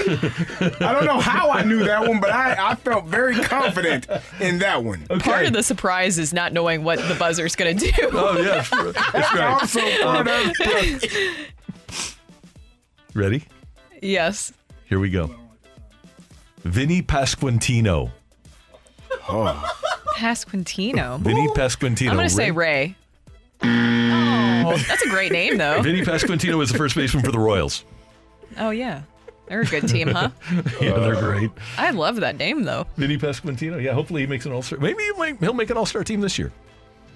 Okay, let's try this again, Matthew. Harold Ramirez. Nay. Mm. Why did you have to make the noise before Har- Harold Ramirez has a 934 OPS for the Rays. Oh, that's So good he for does play him. for the Rays? Yeah. Oh, Good you for said him. nay. He said nay. So he was Oh. wrong. So I was Yeah. wrong. Yeah, that's why I gave him an X. I know it's confusing because we keep getting different buzzers for different things, but Sorry it's, about that. it's I'm- fine. It's I'm, fine. I'm not really good at this. Okay, so I have too much power. I have too much power, yeah. So as we speak, Carrie has three, Brooke has two, Matthew has two. All right. One round to go. I got to finish strong. If I But get this we- one right. If we have a tie, we have sudden death, okay? Okay. CD. Joe Ryan. Ray or nay? He sounds like a, a Philadelphia Philly to me for some reason. I'm going to say nay. Joe Ryan is a member of the Minnesota Twins. Ah, close enough. Close enough. Okay, so it's a, it's a battle for second place here. Brooke, Luke Raley, yay, Ray or nay? Nay. Oh. Luke Raley, another uh, high OPS guy, 881 for the Rays. Good for him. Yeah. Okay, so Matthew, you have a chance to finish in sole possession of second place here. All right? All right. Are you ready? Uh, not really. James Karinchak. Oh. It's got to be one of the random pitchers they have. I'm going to go with Yay. Yeah, he's an A. He's an A. He's a he's a relief pitcher for the Guardians.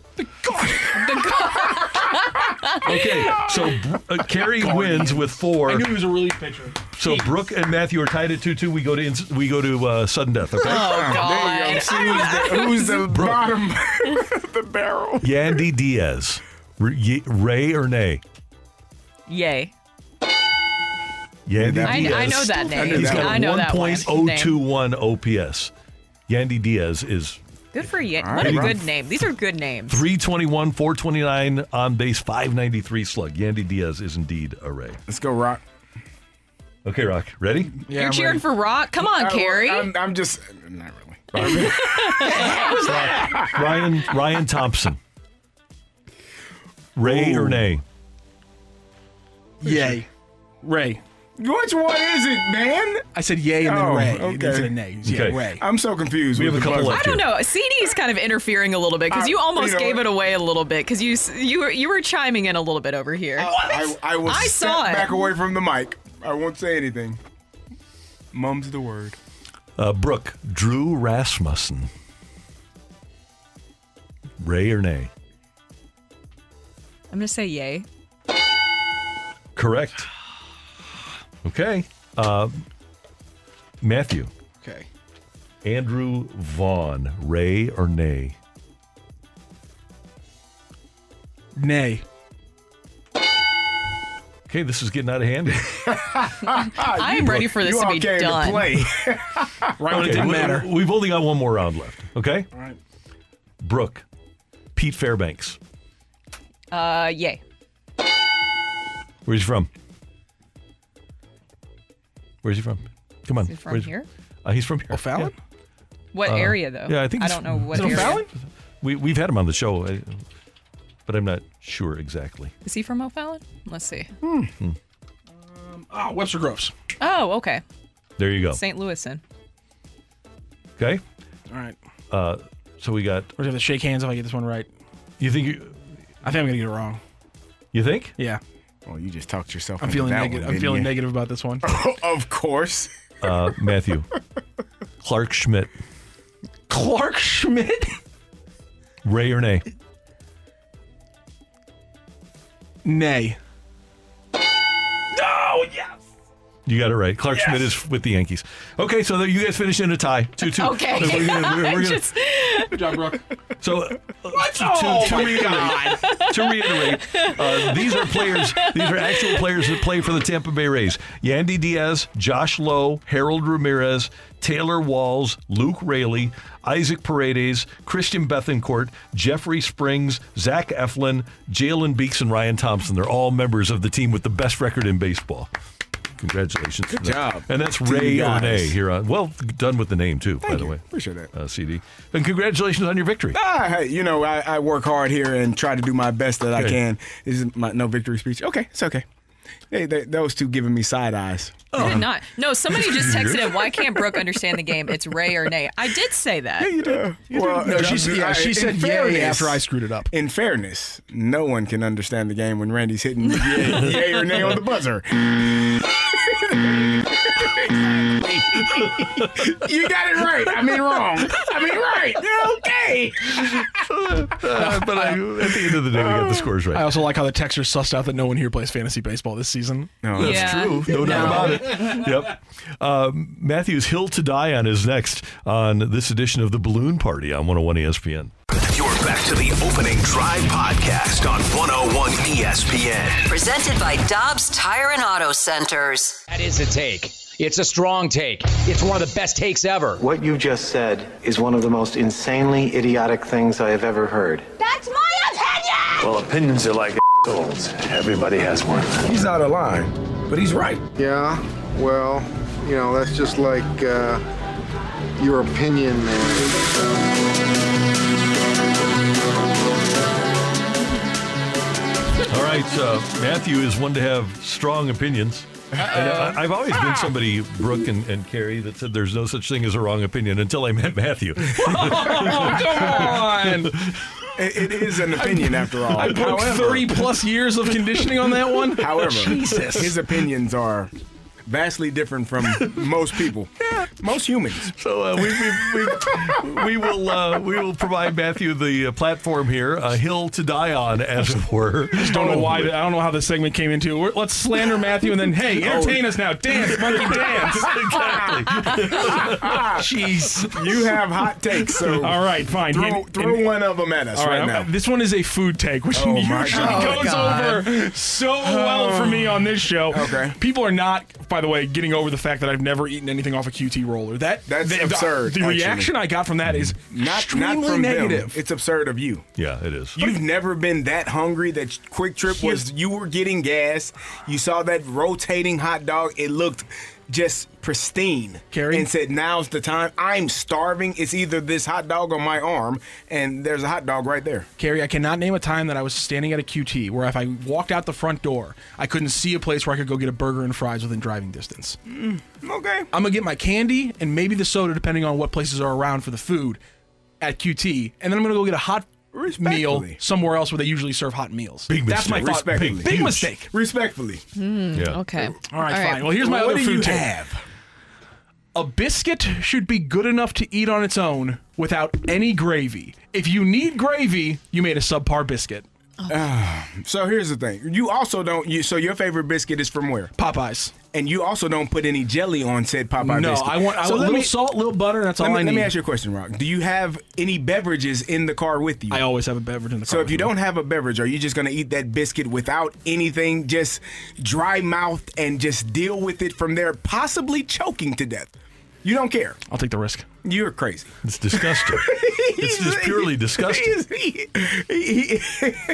But you're not talking. Listen, my, so if but you my have point an is option, though. so if gravy is available for a bit, breakfast, we're talking about breakfast Yes, biscuits. yes. We're, we're, we're, we're going that route. Yes, sir. You got gravy, Uh-huh.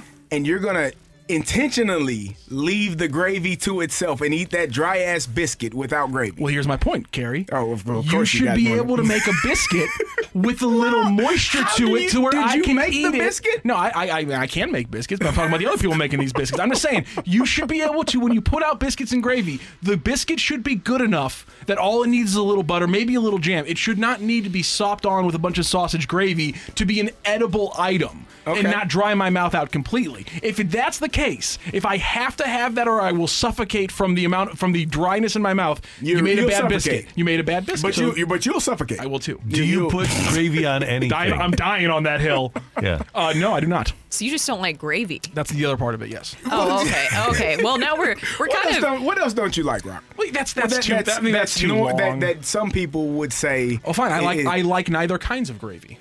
I do not like turkey. I do not like gravy on my turkey in Thanksgiving, and I do not like sausage gravy on my biscuits in the morning. What do you eat for, for Thanksgiving? I like dark meat. Okay. I What don't. else? Uh, white meat is. I mean, stuffing, Mac and cheese with the stuffing, spoon. mac and cheese. If it's baked with a fork, uh, if it's a little bit more, you know, creamy, I'll, I'll go with the spoon. Uh, stuffing. I don't know, cranberries. Okay, that- uh, the, that's- the usual, the usual Thanksgiving I'm just asking because we never know. You need to make a trek over to Eckert's and go to Eckert's restaurant and have their biscuits. Wait, biscuits and gravy, or just the biscuits? No, just the the biscuits. They're a sensational. Now you can put if you put the apple butter on them. Oh, they're unbelievable. See that that I'm not surprised by at all. I'm I'm I am a veteran of Eckerts. Let me actually rephrase that. I'm an unwilling veteran of Eckerts from a long time as, as, as a kid. Uh, You can Mhm. also get their sweet onion Vidalia sauce, uh, barbecue sauce. Mhm, That thing hits on pretty much Tremendous. anything. Mainly, mainly I mean, you can put that on a QT hot dog and that'd be pretty good. I believe How I would would you know? You've never had a QT hot dog, sir. That would be pretty good. I would, by the way, I, I'm not the sort that would order biscuits and gravy at a restaurant. I would eat biscuits and gravy if prepared, but I would not order it at a restaurant. One of my favorite places. I, I go there often. First Watch. They have very good biscuits and gravy. It's a good choice. One of my favorite places. I think it, yeah, I think if it's done well, I, I guess I can somewhat see what Rocchio is talking about. I'm interested that somehow I assume he's saying that he makes the best biscuits. Of course. If you make biscuits, right, and you don't like gravy because you don't think it's necessary, you're telling us that you make the best biscuits in the biz, huh? I don't make the best biscuits. I make good biscuits, but I mean, I'm sure there's a thousand Southern grandmas who make better biscuits than I do. Yeah. Millions of Southern grandmas who make better biscuits than I do. I'll, I just, I'll acquiesce. a to good that. I, I have gravy, no problem with that. I think I think it accentuates it. It- I, I- hey, I won't take that away from anybody, but I just want the biscuit to be good enough that I can eat it without dying. What about on honey? this hill? What about honey on oh, a biscuit? Always, Oh, I'm yeah. 100 percent down with it. Put honey, yeah, put honey on the biscuit 100. percent Okay. Intriguing. That's- no jam though. That's where that's where Chick Fil A gets those. They put a little honey on the on the bun on like the little mini ones. Mm-hmm. Oh, that's the, that that takes it to the next level completely. Absolutely. Mm. I have no problem. Again, you can put put what you want on the biscuit. I'm just saying, I should be able to just to grab that thing and go. Rocc, you are you are Fair correct. If you feel that way, sir, you you do your thing. That's a good hill to die on. He's he's got plenty more. We've got plenty more hills for Rocc to die on. But coming up, we're going to head down the stretch. And by the way, we have an extended show tomorrow, so we'll give him another opportunity to have a wrong opinion. but uh, coming up, I will take of it. a hill to die on, what the hell are the Brewers announcers thinking? That's next on 101 ESPN. You're back to the opening drive podcast on 101 ESPN. Presented by Dobbs Tire and Auto Centers.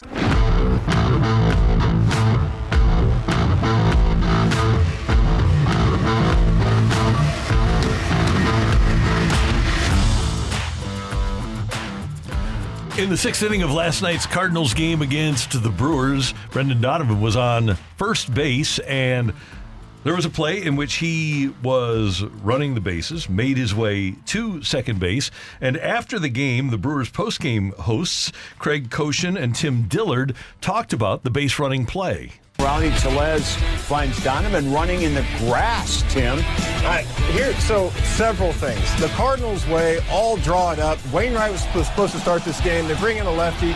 Tellez goes to throw the ball. No, sorry, Donovan's running in the grass. There's nothing you can do. And what happens? They eventually they just keep tacking on these little anomalies till they get the big hit. But my goodness, all this was set in motion last after last night's game when all of a sudden it's like, oh, it's not Wainwright. We're going to bring up this lefty because we know Brewers struggle against lefties. And then all of a sudden things just fall apart in that way. And I don't know. I, you, there was a lot of players running in the grass, even on the Caratini play in the fourth that ended the inning with the bases loaded. Uh, saw a guy running in the baseline. Was that Nootbaar running in the grass?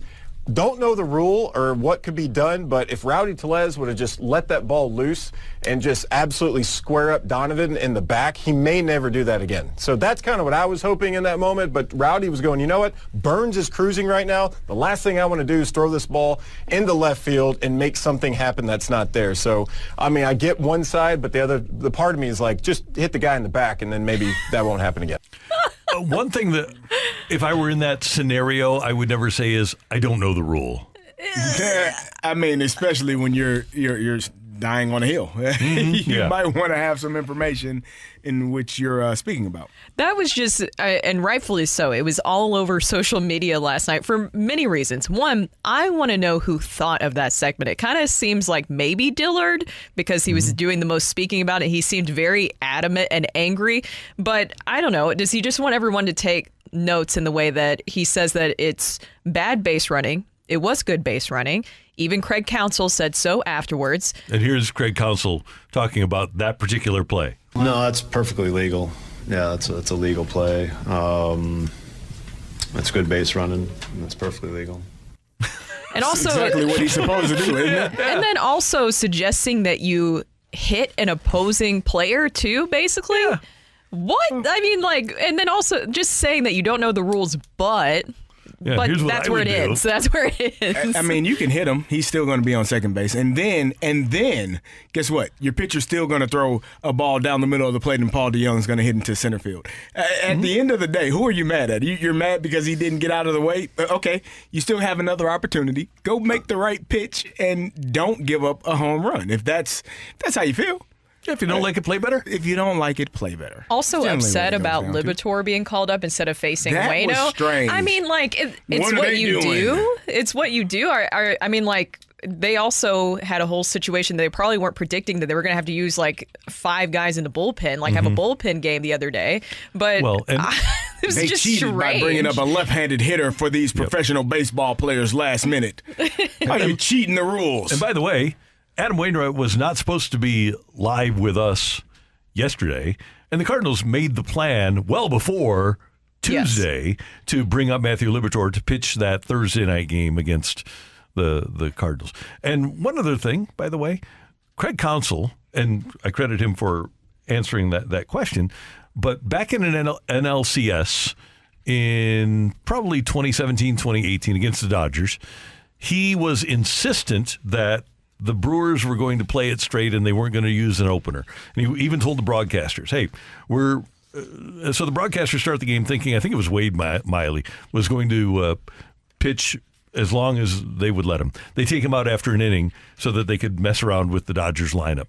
And so if anybody has any issues with the way a lineup is constructed or the way that a pitching staff is utilized, the last people that should be complaining are Brewers, pe- people with the Brewers, because they've done more in terms of chicanery, in terms of dealing with the opposition and, and not telling the truth about pitchers than anybody. Yeah, it just uh, it was very weird, and that's why I would really love to know where that segment came from because I understand things happen quickly after the game, especially for post game of just what you are going to discuss on there. That still had to get approved by somebody. Like somebody actually had to cut the that mm-hmm. highlight of Brendan Donovan and say, "Yeah, let's put a graphic up and everything. This is good to go." Surely there's nothing weird that we're going to be discussing here that looks pointless and like you're just trying to nitpick in this game. That guy's favorite player was probably Nyjer Morgan. I'm just guessing. Oh, baseball. But now the Dodgers come to town, and the Dodgers back to where they always are. They're one of the best offensive teams in the league. They're a great pitching team. They just lost Dustin May. He'll go on the IL with forearm tightness. They still haven't gotten Walker Buehler back, but they they lose Cody Bellinger. They lose last year Corey Seager. They lose Gavin Lux this year, and they just keep rolling. They are the best organization in baseball right now. It's uh, they keep winning despite who's playing for them. It's amazing. They Justin Turner's gone, but Yeah. they just keep winning. How many games above 500 are they right now?